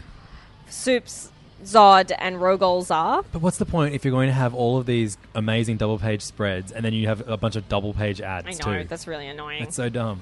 Um, and it's like the, the, the amount of Bendis text really works on these pages. I think it's very satisfying. Looks like a and then fantasy you sort novel. of have this very abrupt move back to Earth. And I just think it was a really clever issue. I think it worked really well, and I'm sort of interested to see where it goes. I like this. I like the sort of distinction between the two books. Is like this one's much more of an adventure comic, and then Sure. Action Comics is more of a grounded sort of uh, metropolis story. I think it's good. Awesome. Um, so uh, I've been I kept up with uh, with Deathstroke, who is Yeah. still in Arkham at the moment, uh, and he's traded places with Two Face. Uh, it's written by Christopher Priest, um, and we have uh, art by uh, Fernando Pizarrin and Jason Paz and Jeremy Cox. Um, and um, this is like not as hard to follow as it's been in the past. It's just like No. it's quite a fun action comic now, um, with a lot of great priest flourish and uh, Yep. a- an excellent uh, full page of uh, Two Face alone in the uh, in the um, Lao jungle. Yep. Um, I just uh, this is so fun. I ma- like incorporating more like kind of core Batman characters just makes this a really really fun read. Yeah, it's very enjoyable, and Priest's like take on um, Slade is so so fun. Yeah, it's still a really good book. I thought this would be one of the ones that I dropped because it's kind of hard to follow sometimes, but But I- I- it's still still engaging, still worth it. Yeah, absolutely. Um, I read issue 994 of uh, Detective oh Comics. shit! So this is the first issue with um, what's his name on board? Uh, so Tomasi. written by Peter Tomasi with pencils by Doug Mankey, inks by Jamie um, Mendoza, colors by David Barron. And this is, I mean, it, uh, so it's another sort of uh, sort of detective story, and it's about Funny that. two guys, two two victims show up dressed like Martha and Thomas Wayne Mhm. Mm-hmm. with the same bullet wounds. They've had Right. plastic plastic surgery to look exactly like them, etc., etc. And it's uh, Bruce and the commissioner trying to figure out what's going on. The And then commish. also Leslie. Oh, Leslie Tompkins. um, is attacked by a big scary monster guy. Looks like who Carnage. Tries to bash her head in with the um, with the bat signal. Yikes! It was a pretty entertaining issue. Cool. I'll be reading that later today too, during Aquaman. Nah. Uh, final DC from me is um, a Vertigo book. Um, it's one, the only one from the Sandman uh, universe that I kept reading. Oh, yeah. And it's the second issue of Books of Magic. Uh, it's written by Cat Howard, with art by Tom Fowler and Jordan Boyd, and uh, it's basically about a young boy uh, who wants to learn magic and is about to give up, but then his teacher says, "Don't give up, keep trying." And then a whole bunch of murders happen. Oh, and, no. Uh, he realizes that uh, magic has like you know th- responsibility, and uh, it has uh, a- actions have reactions. Mm. Consequences is the word I'm trying to trying to It's trying a to good dance lesson around. to learn. it's great. The art's really great, and it just moves at a really fun, cracking pace. Yeah, cool. Which is what none of the other uh, Dreaming books did. yeah. Uh, so yeah, I'm enjoying them. And let's talk about some Marvel books now, like two issues of Immortal Hulk, issue Yes. nine and ten of this excellent horror superhero book by Al Ewing, with Joe art by Bennett. Joe Bennett. Um, and uh, oh, hilariously, we have uh, Jeff Lemire singing its praises on cover nine, and Kieran Gillen singing its praises praises on cover, cover ten. But um, I think this is doing a really good job of balancing the uh, the horror elements with the superhero elements now. Um, whereas like the first few issues were just pure horror, this is uh, putting like a kind of like superhero team ups in a hor- more horrific horror focused uh, scenario. Absolutely, and it's still so tightly plotted and paced, and the art's so good, and it's such a satisfying read. It's my favorite. It's my favorite Marvel book. Any any comic that ends with uh, a character saying "Welcome to Hell," Perfect. fucking great stuff. Done. Love it. Um, and, and and like I, I love Joe Bennett. He's not afraid to draw the Hulk and uh, lots of other characters that he fights. Just absolutely sickeningly gross. Yeah, I mean, like, Like, without misshapen, trying to give gory. away too much, but like when he tears out absorbing man's s- uh, spine and skull, and he's just like this And- fleshy blob, and uses- opened up, walking around. And uses his spine with his skull on the end as, as, a mace, as no, as, a, Or as, the wrecking ball. Yeah, genius. That uh, that the Genius. Zorb man normally uses, but I think Creel's still still okay. I don't Yeah, know. yeah, yeah. Well, now he's totally fucked. Um, poor that poor dude's been through it in the last couple of years. Yeah, of it really Marvel has comics. been. Um, but yeah, it's such a good series, so cool, and like uh, every issue, I'm just like, what are they going to do now? And uh, also, like, I think some of the best um, Alex Ross covers we've seen in a long time too. I fucking love them. Yep. It's so good, man. I would, uh, I would actually buy like a collection of them all, at, Yeah. at a, you know, at a big size. If that's not what you all choose as Marvel Book of the Year, I'll be so disappointed in you all. Um, are you keeping up with Marvel Knights? Nah.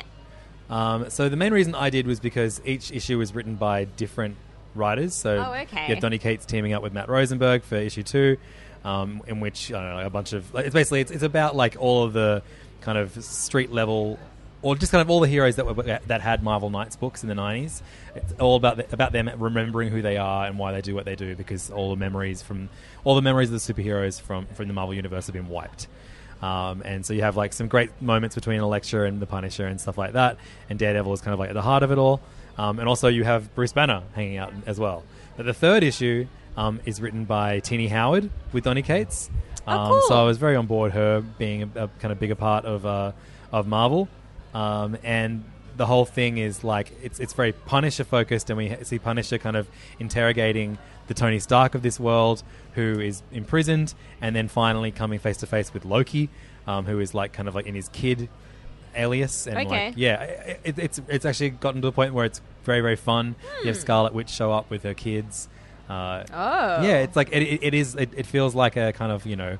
Um, what was the House of M style, Okay. like you know, different version of the Marvel universe because of something that's happened, uh, and it's a lot of fun.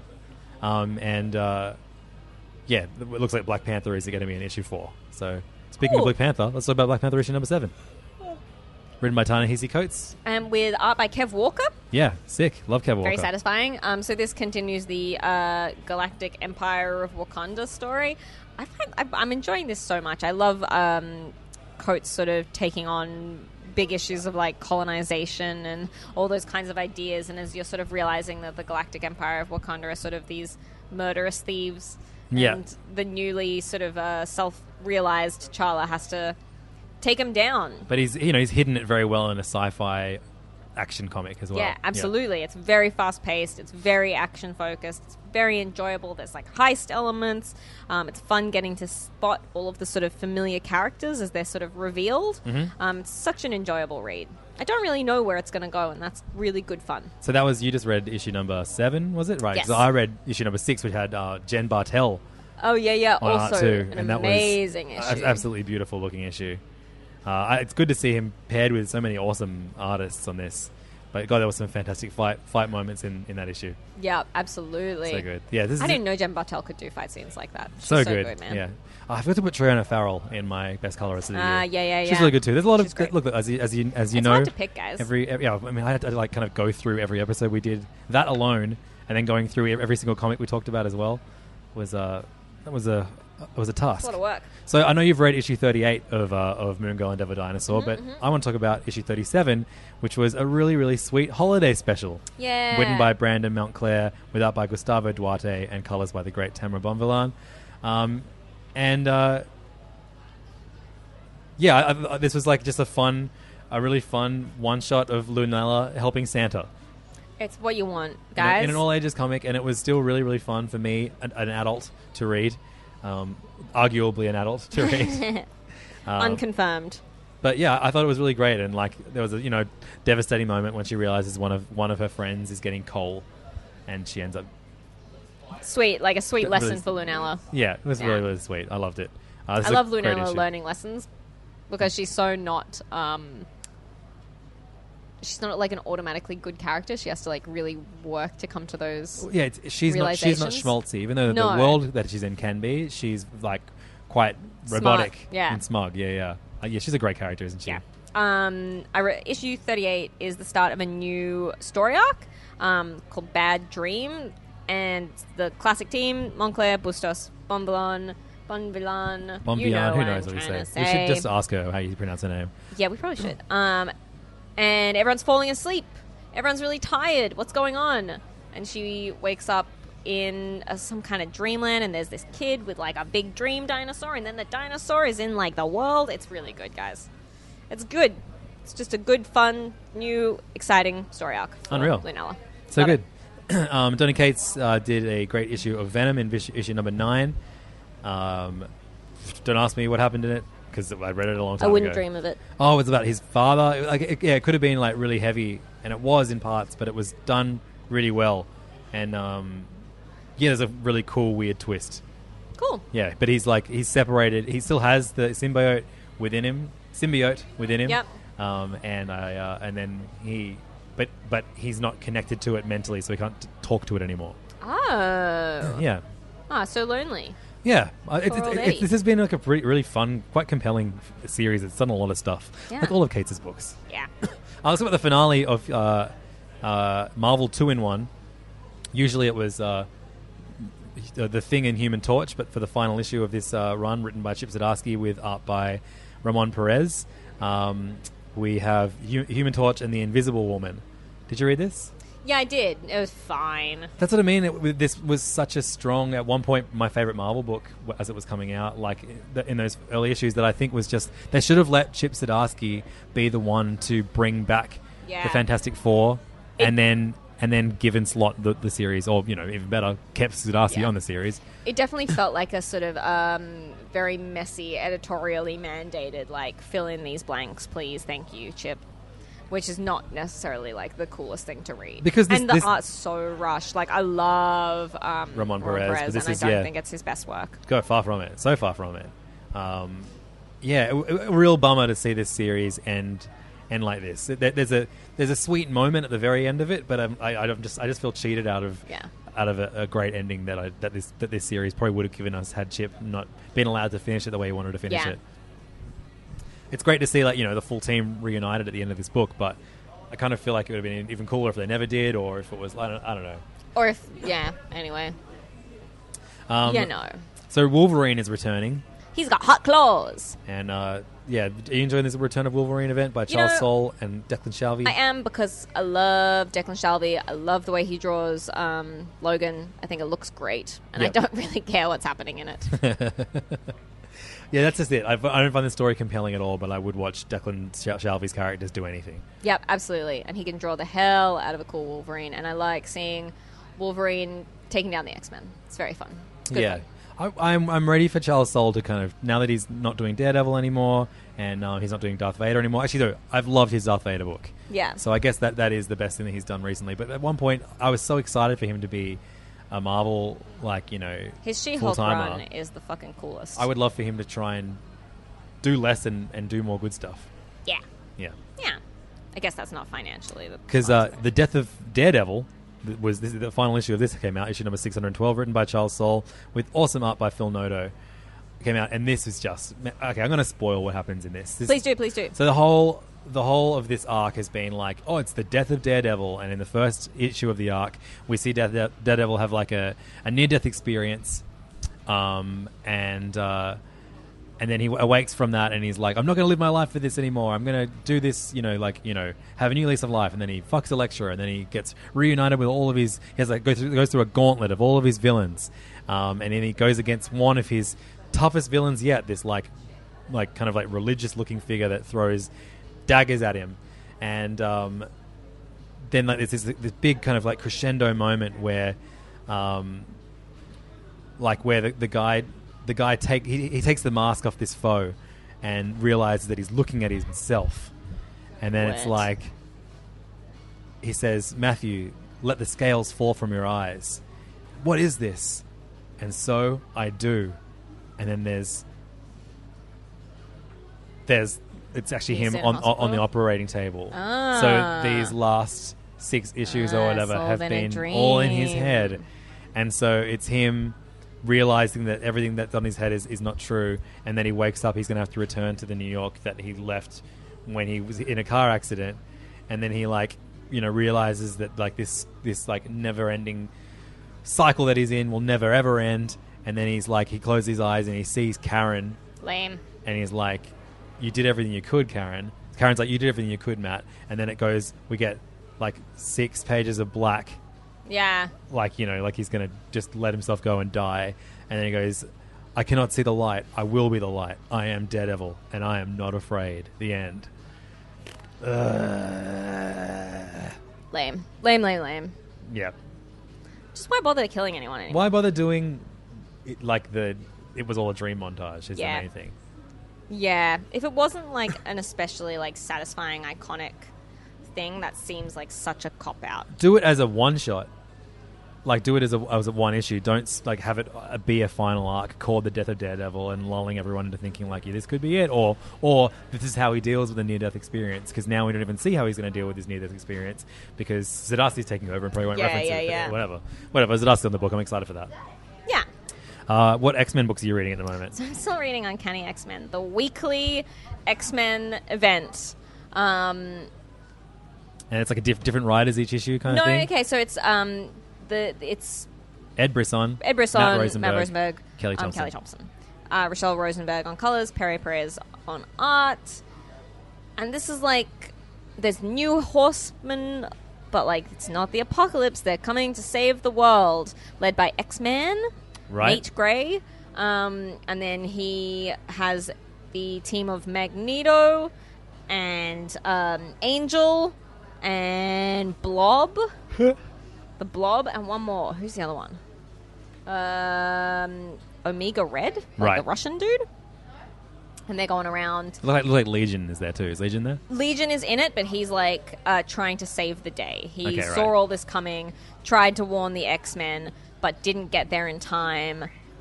I find this weirdly enjoyable. I think it's very like it's quite fast paced, and Just, so just turn it's your sort of a turn your bit brain more- off and read. Yeah. kind of vibe. and it's a bit more satisfying because it's moving quite quickly than a lot of other X books. right. Um, so like I, I, I don't think this is the worst X Men book on the shelves at the moment. Um, but the best X Men book on the shelves at the moment, X Men Red, it, Red, is ending. Is it Yes. Eh. the best? Yeah, it's, I mean, it's, it's been it hasn't been Tom Taylor's I best honestly work. enjoy Uncanny X Men more. But, okay, cool, very brave. Um, but uh, yeah, I think this is. Uh, there's like one more issue of this left. Has it come out yet? Yes. Eleven. Okay, I've read. I read ten. I'll talk. I'll talk more about the series when I read eleven. Cool. That's it for Marvel. Now we move over to Image. God, this is a good stack of books. There Oh my are- god, you've got so many, bro. I can, I can burn through a lot of them, but um, I want to talk about Snot Girl. Yes, please. Issue number twelve of Snot Girl. I forgot to put this as like one of the potential best books of uh, 2018 Yeah, for, man, it's for so Image. fucking good. It's just a perfect book. Like, it's written by uh, Brian Lee O'Malley with art by Leslie Hung, and it just features such a flawed character who you still love anyway. Yeah. Uh, in this world that, like, I don't know, like I'll never ever be a part of this world or understand, but there are still What? moments. There are You're equivalent. Buff Lemons now. They're equi- Aren't you an Instagram influencer? there are equivalent moments that like I can like somewhat relate to, if not, you know, it's somewhat embarrassingly. Yeah, Um, it's all like about vanity and social media. You know what yeah, I mean? Totally. And uh, this issue in particular, I just thought like that there's just so much at play now. The I story know. is so rich, and the characters within it are just so fun to follow. Um, I love the real, the real world um, elements of this. Like, um, it's revealed that Lottie has a sister in this issue, Who's and more it- famous than her? because she was in a an actual existent show that Angus, who hosts K- Hey Fan, Oh, really? Hey Fan with me, loves. Um, What's the show? The show's called Terrace House. It's a it's a Japanese Oh, reality yeah, show yeah, yeah, yeah. where like just you know random people live in a house together, and it has like after at the end of each episode there has like a a, a, a, a table like a panel of like comedians that just roast all Awesome. of the people in the house. Oh, that's so and all the funny. dumb things they did in that episode. Um, it's a very very cool take on a reality TV show. Yeah, that's really cool. Um, and I love that. Yeah, so Lot- Lottie's sister is famous because she was in on Terrace House. Amazing. Um, Uh, there's so many elements of this book which uh, really unexpected. Like I genuinely didn't expect the Lottie Caroline relationship to become a romantic relationship. Totally. Um, and that's really fun. And then I also didn't expect the potential time travel stuff, or the potential. Yes, I don't know. totally. I don't know what that is. Um, I love it, and I though. don't want to like give away too much, but like that's cool. Where did that come from? Great. Yep. And the Absolutely. art's so fucking good, and the colors are so perfect. It's just such a fucking good book, guys. I probably should I put love Leslie, it I so should put much. Leslie Hung on the artist too. I might, I, I, She's might, I might amazing. add all these. Yeah, yeah, yeah, yeah, yeah. you got to go back, man. Uh, I'll go back in time, just like one of the characters might be doing in Might- Snot Snot Girl maybe. now. But like, Forward in time. Ah. you know, enough is enough. Ugh. We're, we're twelve issues into Snot Girl. Why aren't you reading it, everybody? If you're not, you got some serious problems. Oh man, a new Headlopper came out. Yeah, that's exciting. Last week, so you got some exciting stuff to read. I really am enjoying this arc so far: Headlopper and the Knights of Venora. Um, this is uh, written and drawn by Andrew McLean with colors by Geordie Belair. And look at those colors in this issue. Wow, Ooh, they're so goodness electric. gracious. Um, I'm not going to talk about it too much, but if you like heads lopping, Oh my god, there's- it looks like there's an additional head lopped in this one. there's mad heads lopped. That sounds. Oh, oh, look at that backup stuff. Yeah, the amazing pinups as God, always. this comic has it all. Yeah, it's the best. I love Headlopper. It's so good. Read it, guys. Awesome. Um, so, uh, have you been reading Man Eaters? Yes, I have. Yes, I have. Uh, it's written by Chelsea Kane, Kate Niemczyk, and Rochelle Rosenberg. Written and drawn with art by uh, the same team that gave us the excellent um, Mockingbird run, and uh, they're doing such But a this good is job. about periods. That's right. This is uh, ab- about uh, in a world where um, women are given. Uh, Drugs to stop them from getting their period because if you get your period in this world, you may turn into a vicious cat monster. And uh, Classic. It's a it's a really really fun, amusing uh, kind of take at what it's like to hit puberty as a as a, as a teen girl. Yes, and kind of the um, the slightly horrific experience of getting your period for the first time really amped up to like a crazy scale because there's the, nothing can quite prepare you for the experience of like the discovery of blood. It's Yeah. like a shock for everyone. And, and and how comparatively easy men have it. Yeah. In pre in, Yeah. like when they go through puberty. Yeah. Like we get- Although I would not trade for anything in the world because of surprise bonus. surprise bonus. surprise bonus. I was going to say they're fun. They're not fun. it's just like It just seems very difficult to cope with, and I was a very shy teenager, and I don't think I would have. Um, I don't think I would have lasted. I reckon it's why pants are elasticized, not so they stay up. so To tuck boners away. ongoing bonus. I just accidentally hit stop recording, so hopefully. Nice. I, I laughed so hard I hit stop recording, so hopefully it's fine. Um, uh, I just checked, and it is. Great. Cool. So that's Man Eaters. Um, I, I- I guess we talked about it. It's Yeah. great. It's great, guys. It's still really great, and, and it is like Oh, it's really fun. It's an awesome package as well, in that Yeah. like you know you, the backup matter is is really really fun and Yeah. cool and the world that they're creating is very satisfying. I love the like Fake ads. difference between the parents. It's good. Yeah, it's great fun. Uh, the New World, which could be Siobhan's favorite comic of the year, poten- potentially. Man, what a spectacular final issue. This genuinely Wait, like final issue? Isn't there only five issues? What? I really thought that was the end. Oh my god! Maybe I- I'm wrong.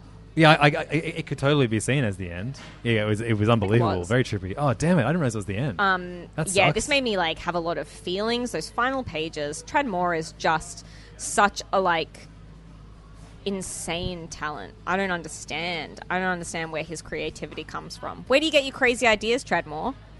and how are you so good at communicating them? Yeah, but this just um, for me like the biggest revelation because we're all real used to like we know Treadmore is going to do really dynamic action sequences. We know it's going to be really fast paced. We know it's going to like be crazy colors and there's going to be lots of detail. But I wasn't anticipating how um, amazing his like characters would be in this and the like emotion that he manages to convey and like how just gorgeous it is. Yeah, right. It definitely was the last issue. That's yeah. You're yeah. Cool. I was like, oh, that's a cool way to finish the first arc. Looking forward for the next one. Yeah, I don't know if they'll do more, but um, I thought it was such a perfect end. Yeah, you're right. It is a good end. Very It- it- isn't satisfying. it funny to, to read back on something with new context like that and Yeah, go, like, yeah, yeah. oh, yeah, right. Oh wow, the end. Yeah. Um, I, I, yeah, I, I, written by Alice Scott. We haven't we haven't said their name yet, but Oh, yeah. I thought they did a great great job uh, with with these characters and, and this Absolutely. world. And Trad Moore was uh, the perfect artist to to convey Yeah. them. Good shit. Good I must Alice read Cott. everybody. Not bad Alice Cott. Thank goodness. Um, did you continue reading Exorcisters? I did. I did. I love it's this book good fun. now. Yeah. I, I um, Ian Boothby uh, wrote this one with art by Giselle Lagasse, and um, I haven't talked about this uh, since it happened. But um, apparently, we have uh, some listeners that that worked on some of the books that we talk about, and one of them is the artist Giselle Lagasse, um, who uh, got in touch with me. Um, because uh, we called her a horny dude. And I said, no, we didn't. And she was like, yes, you did. And I listened back, and Siobhan indeed does call her a horny dude. I Um, meant it in a complimentary way. Yeah, of course. Yeah, yeah. I've been a fan for a very long time. We're, we're also talking about surprise boners. I think that makes us horny, Yeah. bone, horny dudes too. It's an ongoing. But um, one thing that uh, she got in touch with after we were kind of like, I, basically, I, I, I we semi made fun of the fact that like all of her, all of the all the books that she's worked on that are advertised at the back. Uh, seem to be like you know catered towards Yeah. horny dudes, and um, she pointed out that Menage a, a Trois, Mhm. um, which is uh, a comic book geek living with two hot girls, uh, is actually a book that she is quite proud of because she celebrates sexuality within her it's books. incredibly good. So you've actually read it? Yeah, so I've read bought, it. I've bought it now with the intentions It's of reading. real good, guys. I didn't mean like I love horny dude comics, Okay. and I don't think it's a bad thing. And I think that um, her comics are exceptional because it is such a female gaze. Um, and I think that's a thing that you get so often. Like I read it when it was a web comic, and I think that's something that you get quite a lot in web comics. You get to get that female perspective on sexuality that is incredibly enjoyable and was very like formative for me as a teenager. Um, so I love all of her work, and I didn't mean anything to sound uh, disparaging in the slightest. I love everything she does. I'm even going to try and check out Sticky Dilly Buns. Yes, please. I want to hear all about that. The reason that I've- the ad for this is like a Cupid that has Have a gay day. Have a, sa- a sash that says "Have a gay day" on it. I'm totally going to read this. Great, I love uh, But look, uh, uh, Exorcist is, is about um, two women who we now learn are the same woman. Yep. Um, who are like basically s- ha- exercising. It's almost like a crime book where they Yeah. are they're like detectives, They're that- exorcists. exorcists for for money. Yeah. Um, and uh, there's a great kind of twist that ties into like the origin story of the two of them. Yeah. Um, when their mother returns uh, to their lives, um, and uh, yeah, this is setting up like some pretty like big, big moments in terms of storytelling. And uh, Yep. I'm all for it. It's a cool book. Yeah. I like it a lot. It's good. I think a third issue comes out this week, so I'll be l- getting my getting my teeth into that today. Absolutely. uh, Die Die Die by Robert Kirkman, Scott M. Gimple, Chris Fern- Burnham, and Nathan Fairbairn continues to be uh, absolutely over the top, fun and silly action comedy. It's great. It's really really great, and I, I agree with you. I think it's my favorite Robert Kirkman comic book now. Yeah. Far and away. It's so fun. I kind of hope it doesn't go forever like all of his books do, um, and that it manages to be sort of a bit more succinct. I think- um, but it's so good. I- Chris Burnham's so good. Yeah, I think Burnham being the kind of artist that he is, I can't see him maintaining this. No. For, like, I mean, or wanting to maintain it. For, you know, No. his, his level of detail in his art uh, for, on a monthly basis must be absolute killer. But uh, yeah, I, I think this is this is really really great, and it, the story is going very very fun places. If you uh, if you like a and again a very over the top um, kind of action book, uh, this is uh, it's kind of like what I wish Mark Millar books were. Yes. It's, it's it- yes. what if Mark Millar books were actually smart? Yes. And- and- not offensive to me. Yep. At There you go. all times. There you go. Uh, the Wicked and the Divine uh, nears towards its uh, impending end, uh, issue by issue. Uh, and uh, issue 40 um, was a, a really fun issue that we saw what it's like to be a fan of these gods. Okay. Forced to film us as we saw the bulk of the issue from the eyes of uh, these teenagers going to see a concert in which all their souls are taken. But yeah. Yeah. Uh, yeah. Uh, I'm, Sounds very Sailor Moon. uh, yeah, it, man, I reckon there's a, there's a few there's a few things that tie those two things together. Hmm. But um, yeah, it was a really really good issue, and uh, I'll, I'll talk about the, at length on this when we get closer and closer to the end. Yeah, Also, cool. the, the cover of this kind of looks like me. Yeah, kind of, huh? Give him a bum shin and more tired eyes. Yeah, yeah. Um, but yeah, Wicked and Divine. It's a good time. It's a, well, it's a bummer, but it's a good time. It's Yeah. a good bummer. Uh, Stray Bullets, Sunshine and Roses. Uh, Also a bummer. Also a good time. also potentially nearing its end, but I don't know if it is. Uh, It's crazy. We're, we are now at issue 40, which is the initial run at Stray Bullets went to issue 41, which means it's one issue away from being on par with the initial run Mhm, of Stray mhm. Bullets. But uh, it's really good. It's really grim. Uh, and uh, we are about to catch up with the point in time that this uh, that this Sunshine and Roses arc spun out of. Mhm, so it's like mhm. filling in this gap of years from the original series, and we're like weeks, a few, like uh, maybe even days away from it be- coming up to where we catch up with the people at like issue 13 of wherever Stray Bullet. So it's crazy that he spent this long and this many issues filling in this window and adding so many characters and this crazy crime caper. Yeah, cool. Um, of course, it's written and drawn by um, David Lapham, and uh, we're going to talk another one, another one of his books later on in the issue, but the sorry, the episode, Lodger. Yeah. Um, also very What's that? good. Oh man, this is the Jonathan Hickman book that you should be Oh yeah, reading. yeah, yeah. Um, what's it called again? East of West. East of West by Jonathan Hickman and uh, Nick Dragotta, Frank Martin on colors. How many issues is that at now? Um, this is at issue forty. Ah, man. That's funny. They're both It's been both on at for forty. so long. So good, so long, and it's so good. And this is like all about like the, the kind of horsemen of the apocalypse making deals with other uh, potentially apocalyptic uh, devices on Earth. Um, as the rest of the generals that represent different parts of Earth go to war with each other, Mhm, Uh, mhm. it's just so great. It's so Hickmany. Yeah, the it's so art's so funny in good. parts, and Dragota's art just gets better and better. I With think each that'll be issue. one of those books that I, at one point in my life, just sit down and smash. Now I have so much Oh, more time. Tearing through this uh, this as a, as a trade would be unbelievably fun. Um, the Last Siege, uh, issue number seven by Landry Q. Walker, Justin Greenwood, and Brad Simpson, gave us a, um, a silent war issue where we have um, basically an invasion of a, of a castle. Um, but the uh, the invading force doesn't have access to gunpowder, while the uh, castle does. However, there is a fire in the castle which expl- it detonates all the gunpowder. So uh, even though it was a silent issue, it's a lot of loud explosions throughout the time. Nice. But yeah, it's fun reading a, a you know a wordless battle. Mm. Um, and we still don't know who's going to have the upper hand at the end of this issue. Um, and finally, I'm still reading, oh, funnily enough, called The Powder Keg, but not about Ah. gunpowder. Uh, the Walking Dead, issue number 186, uh, very similar to Bendis' work on Superman, doing just enough to keep me reading. Nice. Uh, there is a surprise death at the end of this issue, which we've not got one of uh, in, in, in quite a few issues now. Mm. Uh, and it's someone that's been in this series for at least 100 issues so far. Oh, wow. And uh, he dies at the hands of someone that you did not expect. Um, And it's, uh, it's sad. I'm Hmm. not sure what they're going to do next. But what I'm waiting for is a chance to figure out if this is the end of a of a of a run, so I can switch to trade on this. I think. Nice, nice, nice, nice. Yeah, Good cool. call. Um, I read issue 10 of Sleepless. Oh god, I'm jealous. Mate, it's so good. It's the second last issue, right? Yeah, um, and it's all wrapping up in an incredibly satisfying way. We get loads of smooches, we get underground caverns, we get magic, we get duty and honor, and just gorgeous art and surprise endings, and it's perfect, and I love it. So I mean, hopefully by the time we record next, we'll both have read issue 11 and Yeah, talk yeah, about yeah. this series as a whole. Can't wait. Real good. Uh, okay, so now we're into the other publishers zone, and I want to talk about the final uh, for this part of the story uh, issue of Fence. So uh, Fence has been one of our favorite comics since it started 12 issues ago. Um, written by C.S. Picat with art by Joanna the Mad and Joanna Lafuente on colors, um, and this is about a bunch of uh, cute boys who fence at a, uh very elite college. Yes. Um, and uh, they recently announced that after this issue, we'll be making the move to trade. I think it's a good call for the series. I'm sad to not get it in single anymore, and I hope that they still put in those extra bits and pieces uh, at the back that are so fun. Yep. Um, but I think for this book and for the audience, I think it's the right call.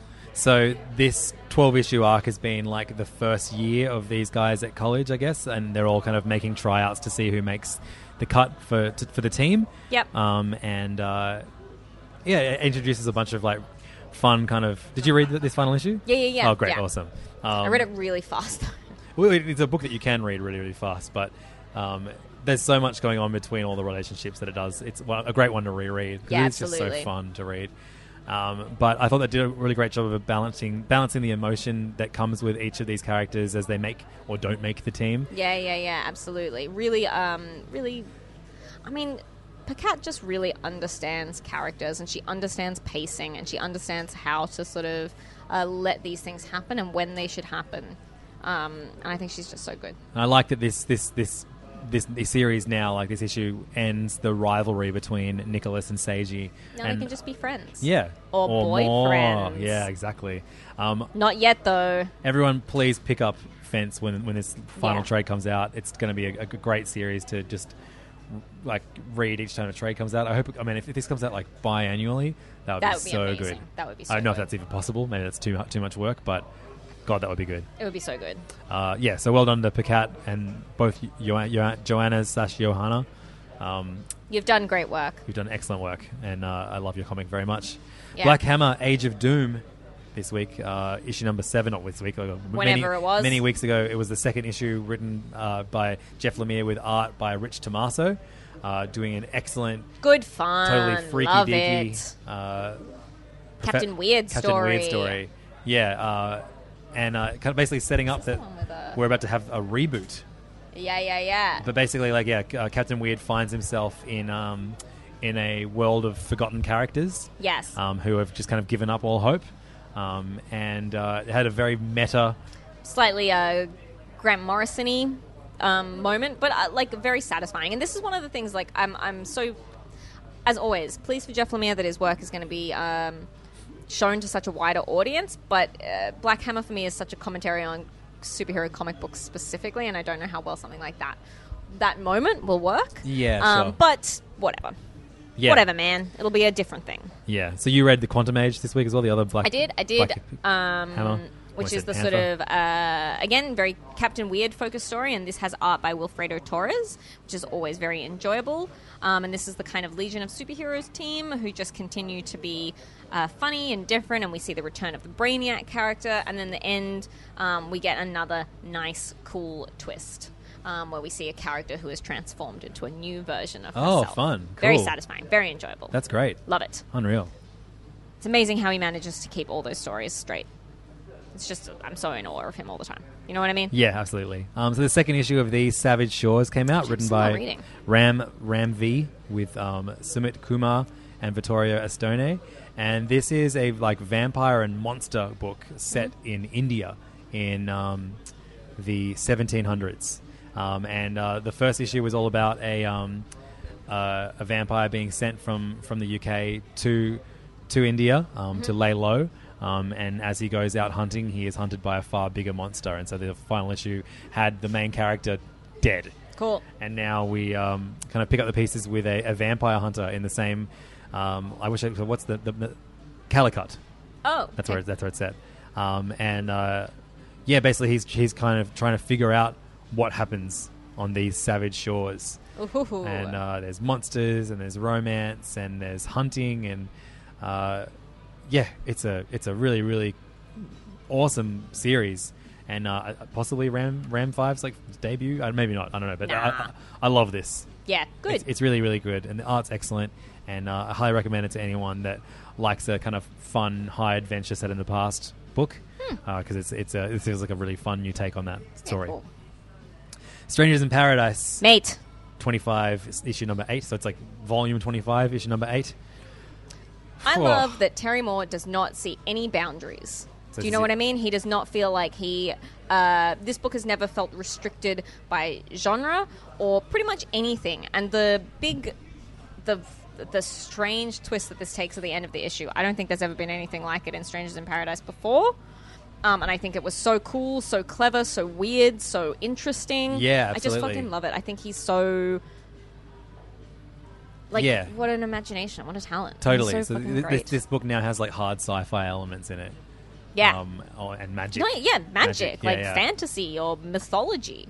You know, Um, but yeah, all, all things that have not really been. It's been a even though it's been like kind of like espionage kind of sci-fi. No, sorry, not sci-fi. Um, like uh, like spy kind Yeah. of vibes before. We, it's always been relatively grounded, and this uh, this is a big step somewhere else. yeah, and I totally. think it's cool. But it totally works. I also love that how he's the, the, he is not. There's no boundaries in terms of him depicting these two female characters. Um, I feel like he just does it. yeah, There's no. It, it, it, his two characters are so believable and flawed in the right way that like. Yeah, I- I, I don't know if he's ever been pulled off on it in the past. It's like maybe this is something you. I wo- I wonder if if he started this book now, he'd be told like you can't convey this relationship truthfully or whatever. But if he's been He doing just- it for so long, yeah. and just yeah, and I guess that's the benefit of like owning the characters, self-publishing it. I think. Yep. Doing Hashtag everything Studios is their own yourself. thing, like yep. he owns this universe. He owns these characters, and they are real. Yeah, our friend Connor um, is uh, is reading Strangers in Paradise for the first time Ah, now, and great. they're at the point that we were at where you realize switches. how much what a much more Yeah. different and crazier comic it was than when you started because that, 'cause that first those first four issues, they're not good compared to how great the book gets. They're still good, but you're like, oh, this is like a relationship comic. I It's know like, what it's almost this like, is. like, like a Kevin Smith movie, though. Like Yeah, it yeah, feels yeah, very yeah, yeah. 90s. It's still a, a well done Yeah. one, but yeah, it gets so much better. Um, so uh, I mentioned it earlier, but Lodger, um, written written by the written by the Laphams with art by David Lapham. He's a, his book that he writes with his wife Maria. Um, Lodger is a book published by Black Crown through IDW, and um, it's a crime comic, guys. What a surprise! it's a crime comic, but uh, it basically follows. Um, we, we, we actually learn the relationships of uh, both both kind of. Ca- that- it's, it's told over two timelines, um, but the bul- the main timeline is uh, a girl reading a, um, uh, a like a Travel travel, blog? blog? as she tries to track down the author of the travel dro- blog so she can kill them. Yeah, it's very good. Um, and it's a so- fun like. Um, I've never seen like a crime comic like that. Yeah, you know? totally. Or, I mean, even a comic like this, there are moments where you're like, "Oh shit, which era is this?" It, there, it can get a slightly Mm. confusing at times, but I, I think this this lets you know enough about both characters that now it won't be a problem for future issues. Basically, Yeah. we learn their their relationship, how they met each other, and um, while we don't know why she wants to kill him just yet, you know that that will be revealed soon. But uh, as it's a, uh, a Lapham book, there's just no one can be trusted. Everyone is Nope. bloodthirsty, Yes. and uh, that's what makes it a fun read. Yeah, and people seem very real. Yeah. Um, God, I love I love his art so mu- so much.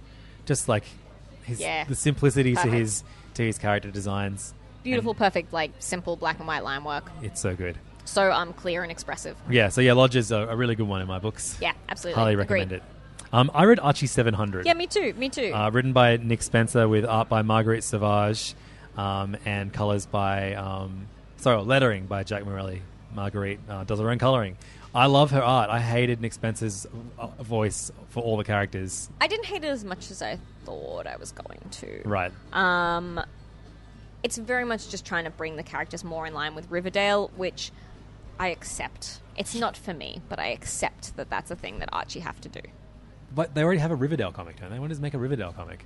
because no one likes it, no one buys it Really? because they don't put it like they need. I think they just want the Archie universe to reflect what is popular about Archie now, Ugh. and the Riverdale comic doesn't do well because they don't have the big name talent on it. But Marguerite Savage is fucking glorious. The, the art is brilliant. I just don't like. I don't really care about it Archie becoming dating a, Sabrina. Yeah, like a love triangle now, and Yeah. like I get. then yeah. you shouldn't read Archie comics. Because it's always been a love triangle. Now it's like a No, love sorry, no, no, square. no, that's- sorry, that's what I mean. A love square now. Yeah. I, I, I Yeah. like the triangle. I know. I just feel. Yeah, I just. It, it's such a bummer looking back to those first twelve issues of I Mark know. Wade's run, and he lost his way too. But I feel like I don't Continuity know, is a killer in Archie comics because there's only so many times you can make them get together and break up again. It's why it works so much better as a gag strip format, in my personal opinion, guys. yeah. Are you going to continue reading this? 'Cause- good, No, good, me neither. no, I'm not. But you know what I read all the way to the end is Vampironica, read issue five, written by the Smallwoods, Greg and Meg, art. Um, Is this the final issue? Yeah, art by Greg Scott um, on the last two issues, coloring by Matt Herms. Good name. Herms. Herms. Um, and this is the What If Veronica Was a Vampire, but also a vampire killer? So we had three issues that were drawn by Greg Smallwood, and then two that were not. But does a good job. Scott. Greg Scott does a good job of aping, I, I would say, um, and I thought this was really satisfying end, and it was really fun. I think that Greg, the Smallwoods have a much better grasp on these characters than Nick Spencer, or I would even say Mark Wade. Um, and this was just super enjoyable, super fun. You got a really like good complex look at who Veronica is through this story, Fun, cool. while it also was like funny, smart, fast paced, action packed, good, very enjoyable. Amazing. Um, so uh, over to another classic cartoon character given new life through a new series, and that is Dick Tracy, who has a new book now that's written by um, Lee and Michael Alred. Um, with uh, pencils by Rich Tomaso and colors by Laura Alred.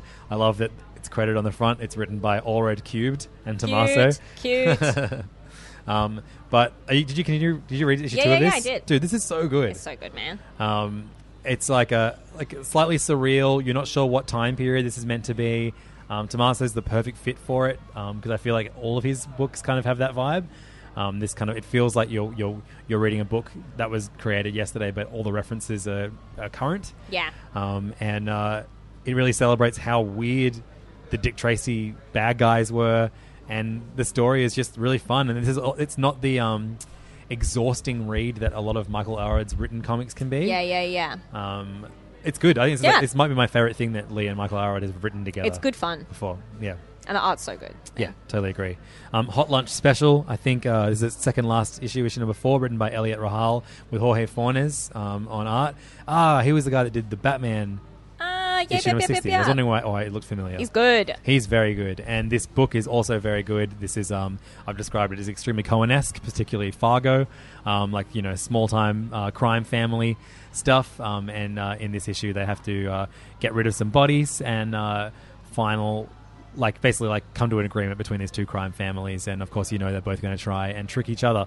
Um, it's chaotic. It's about you know how how everyone works within the families, and there's a, a in- insane like oh my god moment on the final page, um, where one character who has already been established as pretty badass also just proves how in control of the situation she is by doing something fucking nuts. Awesome. When this comes out in trade, I would love for you to read it, Siobhan. 'cause Yeah, I I think want you would to. really, really like I really this. want to. And Elliot Ra- Rahal is now going to be a, a, a writer that I uh, follow. Obviously, Jorge Fornes already is. Yeah. So uh, yeah, uh, a great team doing a great book. Awesome. Why are you One of reading the- Mars Attacks, man? Dude, it's Kyle Starks who did Aw. uh, the Rock Candy Mountain Yeah, yeah, yeah, yeah, comedy yeah. book, and uh, He likes also that.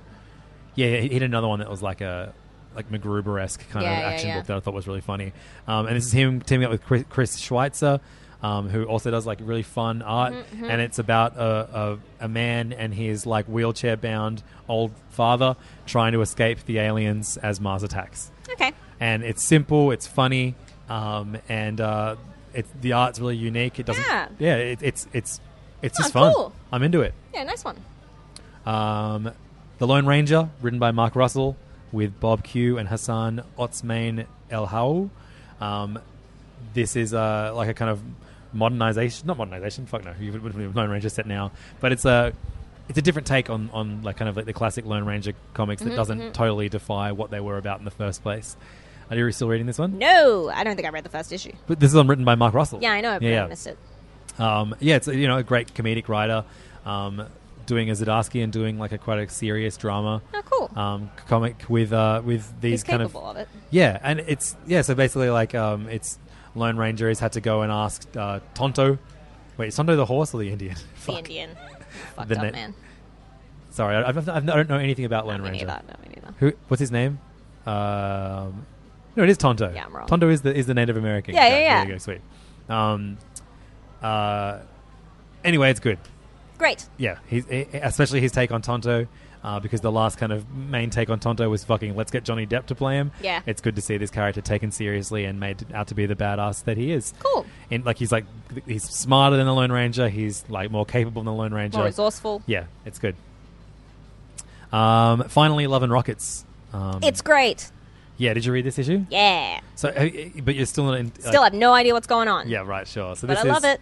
Um, issue number six of uh, volume six, six of six. There you go. Is the, the yeah the, the V is five, isn't it? Yep, it is. um, it's written and drawn by Gilbert and Jamie Hernandez. Um, it's one of the longest running comics still getting published today, um, and uh, Jamie Hernandez uh, has written the same kind of characters the entire time.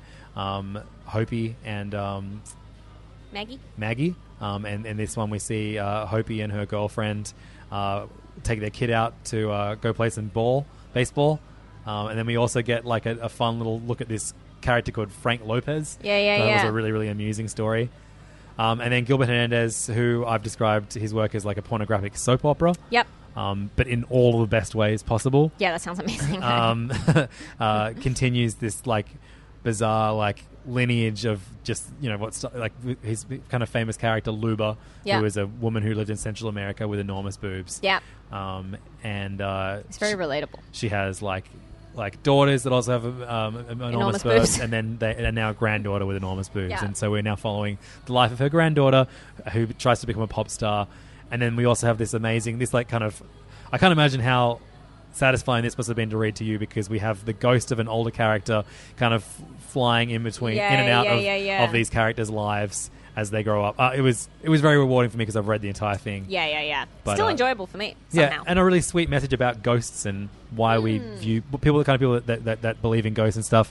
Anyway, Love and Rockets, I think, is like, as a comic, if you're a comic book reader, it's absolutely essential reading It really at some is, point in your guys. life to read the You gotta entire do it. thing. You need to do it too. Yeah, I know. I pick up every now and again when I see a because a lot of the time you can find the trades like at secondhand bookstores. Yep. Um, and so I pick up random ones. So I've read the most bizarre like um, version of Love and Rockets because I just read bits and pieces when I find them. But it's very fun. Chris, who uh, was on the show recently, has only read the Jamie Hernandez part. He's read all of it, but only the Man, Jamie Hernandez gotta read part. the Gilbert stuff. The Gilbert stuff is as good. It's just extremely different. It's just weird. Yeah, It's weirder. It's super Probably weird. like I love, I love, man. It gets it gets fucking insane. It's so Yeah. good. I love it. Um, anyway, that is it for the show. That was Yeah. actually really manageable. I was like, oh god, this is going to be a nightmare. Yeah, yeah, yeah. We did it. That is a huge stack of I know, comics. that's crazy. But uh, it felt felt good to do, and this was fun. Well, obviously, we're always going to try and continue doing this, no matter how Yep. insane our lives are. Yep. Um, and, Thank you guys for listening and thank you for so much for sticking listening. Um, if you do feel like um, supporting the show, um, we have a Patreon. Um, we're not sure what we're going to do with it yet. Ne- next, If yet. you have any ideas, No, well, actually, no, I, I I think we- by, by next episode, I'm going to have an idea. I think we're going to do maybe a bonus thing when, we, when we record each month uh, that's exclusive for patrons. Cool. Um, uh, just to se- show our thanks. You know, obviously, if you support the show, we want to give something back to you. Uh, but thanks to everyone that, that, was- that, that has been supporting it just because they know how much effort goes into even Yeah, recording guys. this on a monthly basis. Um, I hope you got your serious issues fixed today, and Yeah. we look forward to uh, giving you another fix next year uh, and announcing the, uh, the co- the winners of our Serious Issues Awards. Um, again, you can go find that at bit.ly slash serious2018, Mm-hmm, Mhm, and you can mhm. support the show at patreon.com slash serious issues podcast. Siobhan, Merry Christmas. Merry Christmas. And a Happy New Year. yeah, I've been Levins, and uh, you will continue to be. I will. Probably. And this is a crazy year for us, and I'm, I'm- I'm Yeah. glad we're still doing it. We, Yeah, you me know, too. we- I look forward to a more manageable year of Absolutely. reading less bad comics because I feel I have to. and I still read them because I hate myself. But thanks so much for listening, uh, especially if you listened uh, for the entire year. It means a lot to us that you uh, come back each week for us. Absolutely. And we hope you enjoy what we do next year too. Yeah. See you later. Have a great Chrissy and a New Year, and we'll see you then. Bye.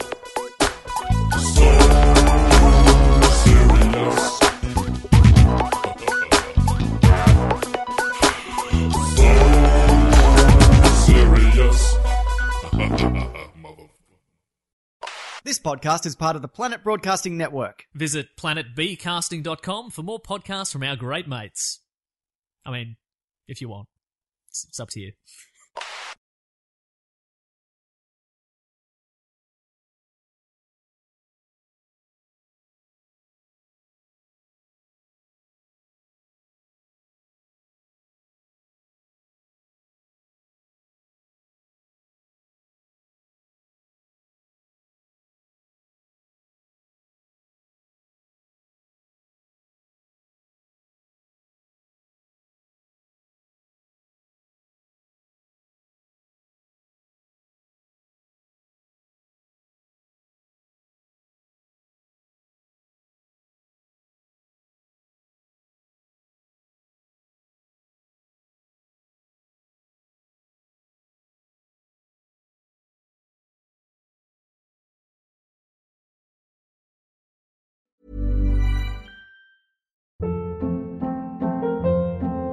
Hold up. What was that? Boring. No flavor. That was as bad as those leftovers you ate all week. Kiki Palmer here, and it's time to say hello to something fresh and guilt-free. Hello Fresh. Jazz up dinner with pecan-crusted chicken or garlic butter shrimp scampi. Now that's music to my mouth. Hello Fresh. Let's get this dinner party started. Discover all the delicious possibilities at hellofresh.com.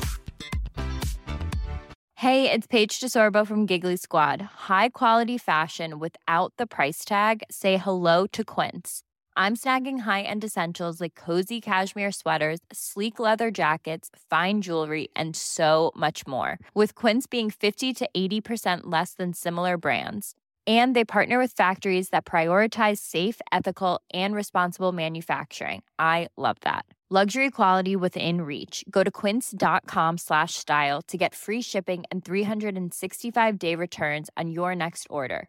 Quince.com slash style. When it comes to your finances, you think you've done it all. You've saved, you've researched, and you've invested all that you can. Now it's time to take those investments to the next level by using the brand behind every great investor Yahoo Finance. As America's number one finance destination, Yahoo Finance has everything you need, whether you're a seasoned trader or just dipping your toes into the market. Join the millions of investors who trust Yahoo Finance to guide them on their financial journey.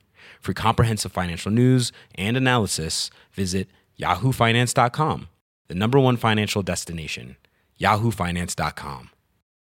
When you need mealtime inspiration, it's worth shopping Kroger, where you'll find over 30,000 mouthwatering choices that excite your inner foodie. And no matter what tasty choice you make, you'll enjoy our everyday low prices, plus extra ways to save, like digital coupons worth over $600 each week. You can also save up to $1 off per gallon at the pump with fuel points. More savings and more inspiring flavors make shopping Kroger worth it every time. Kroger, fresh for everyone. Fuel restrictions apply.